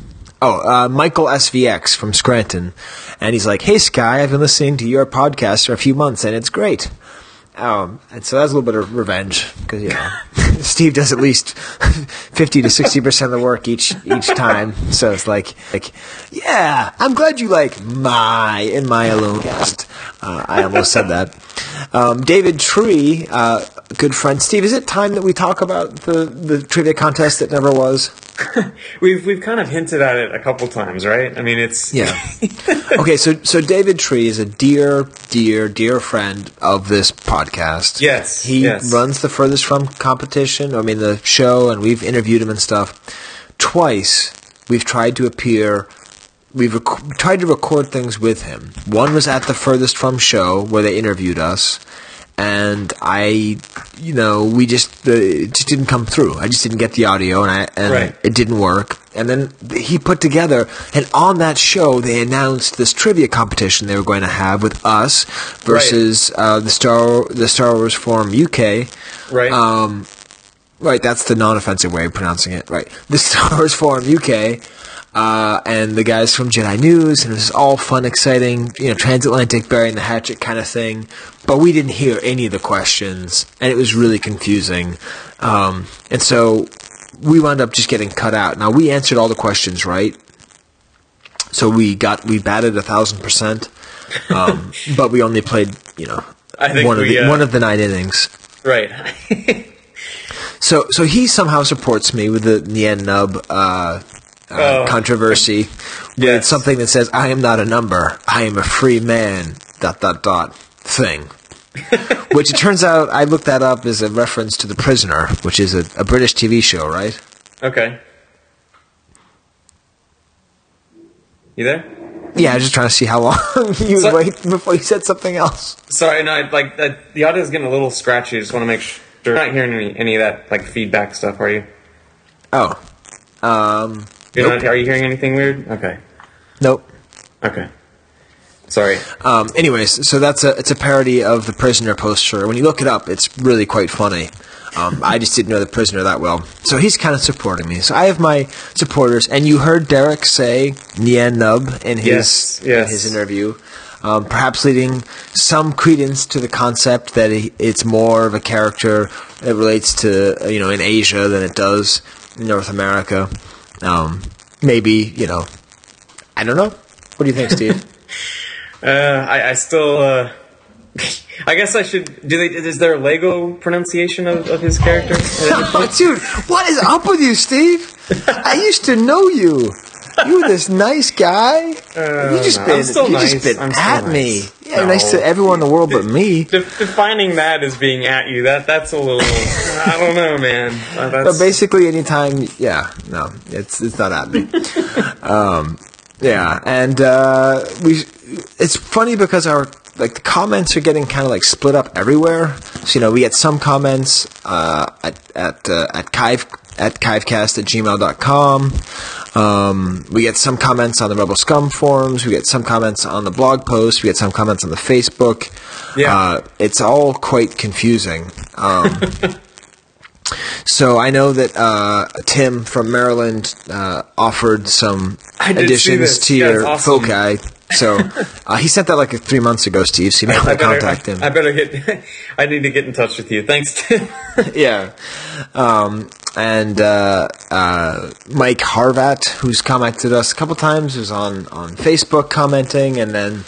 Uh, so I don't know, Steve. You think we should just kind of keep it like this? I didn't even check the blog to see if anyone commented there. I don't. I don't think people are really commenting on the blog so much as Yeah. hopefully listening and seeing pictures and stuff there. I think. I think most of the comments are either on uh, on the email or Facebook or uh, Rebel Scum. Yep. Now I will say, Steve. I, you know, I'm I'm joking around a lot about the about the um, uh, pronunciation thing, um, but uh, I do. It does seem as though the vintage exploitation conversation went well, and most people Yeah, liked yeah. liked the Beatles Oasis uh, thing. Um, mysteriously, Scott Bradley said that he didn't. Yes. But he he didn't explain why. and that makes me nervous because I, I, I, I hold Scott in high esteem. So I don't know if it's because he doesn't like the Black Crowes or if he thinks that my my my uh, my interpretation is not good. But uh, anyways, I'm uh, I'm quite curious to that. But in general, it seems as though I felt that the whole episode was a risk, Steve. Um, Yeah, yeah. Because it, it was so, it wasn't loosey goosey, but it was so philosophical and so uh, it was differently structured. Right. Um, but it seems as though it really went well. Um, and a lot of people chimed in about whether or not they were fanboys. It seems as though everyone basically considered themselves uh, fanboys. Yeah, I'd, say that was the majority as far as the responses. Yeah. Yep. And then you jumped in about episode five, being at the head Oh. of Empire. Right. Yeah. It was just. It was just. Um, I think in response to, to someone's comment, and I remember um, it was a couple months ago. I was trying to. It was actually for work. I was trying to get the title like records in our system like right for Star Wars, which is like a fun nerdy. That's like awesome. It was so fun to do, but like part of it, I was like trying to explain because people didn't weren't sure if if Episode Five was originally on there in the theatrical release, and I like I had to find some like like proof that it was, and it was a Time magazine article that says you know something about confusion over the the Star Wars sequel having an Episode Five uh, title. So it was you know just a, a fun nerdy film history thing, I guess. Well, speaking of film history and current events, I mean that was the whole joke behind the Bill Cosby movie Leonard Part Six was that it was like, you know, did you ever see Leonard Part Six? no, I did not. it's uh, I I loved it when I was a kid, and the first thing I thought of was like, I can't wait to see Leonard's one through five. Um, but that was kind of I think it was a, a joke basically on that. yeah. Okay.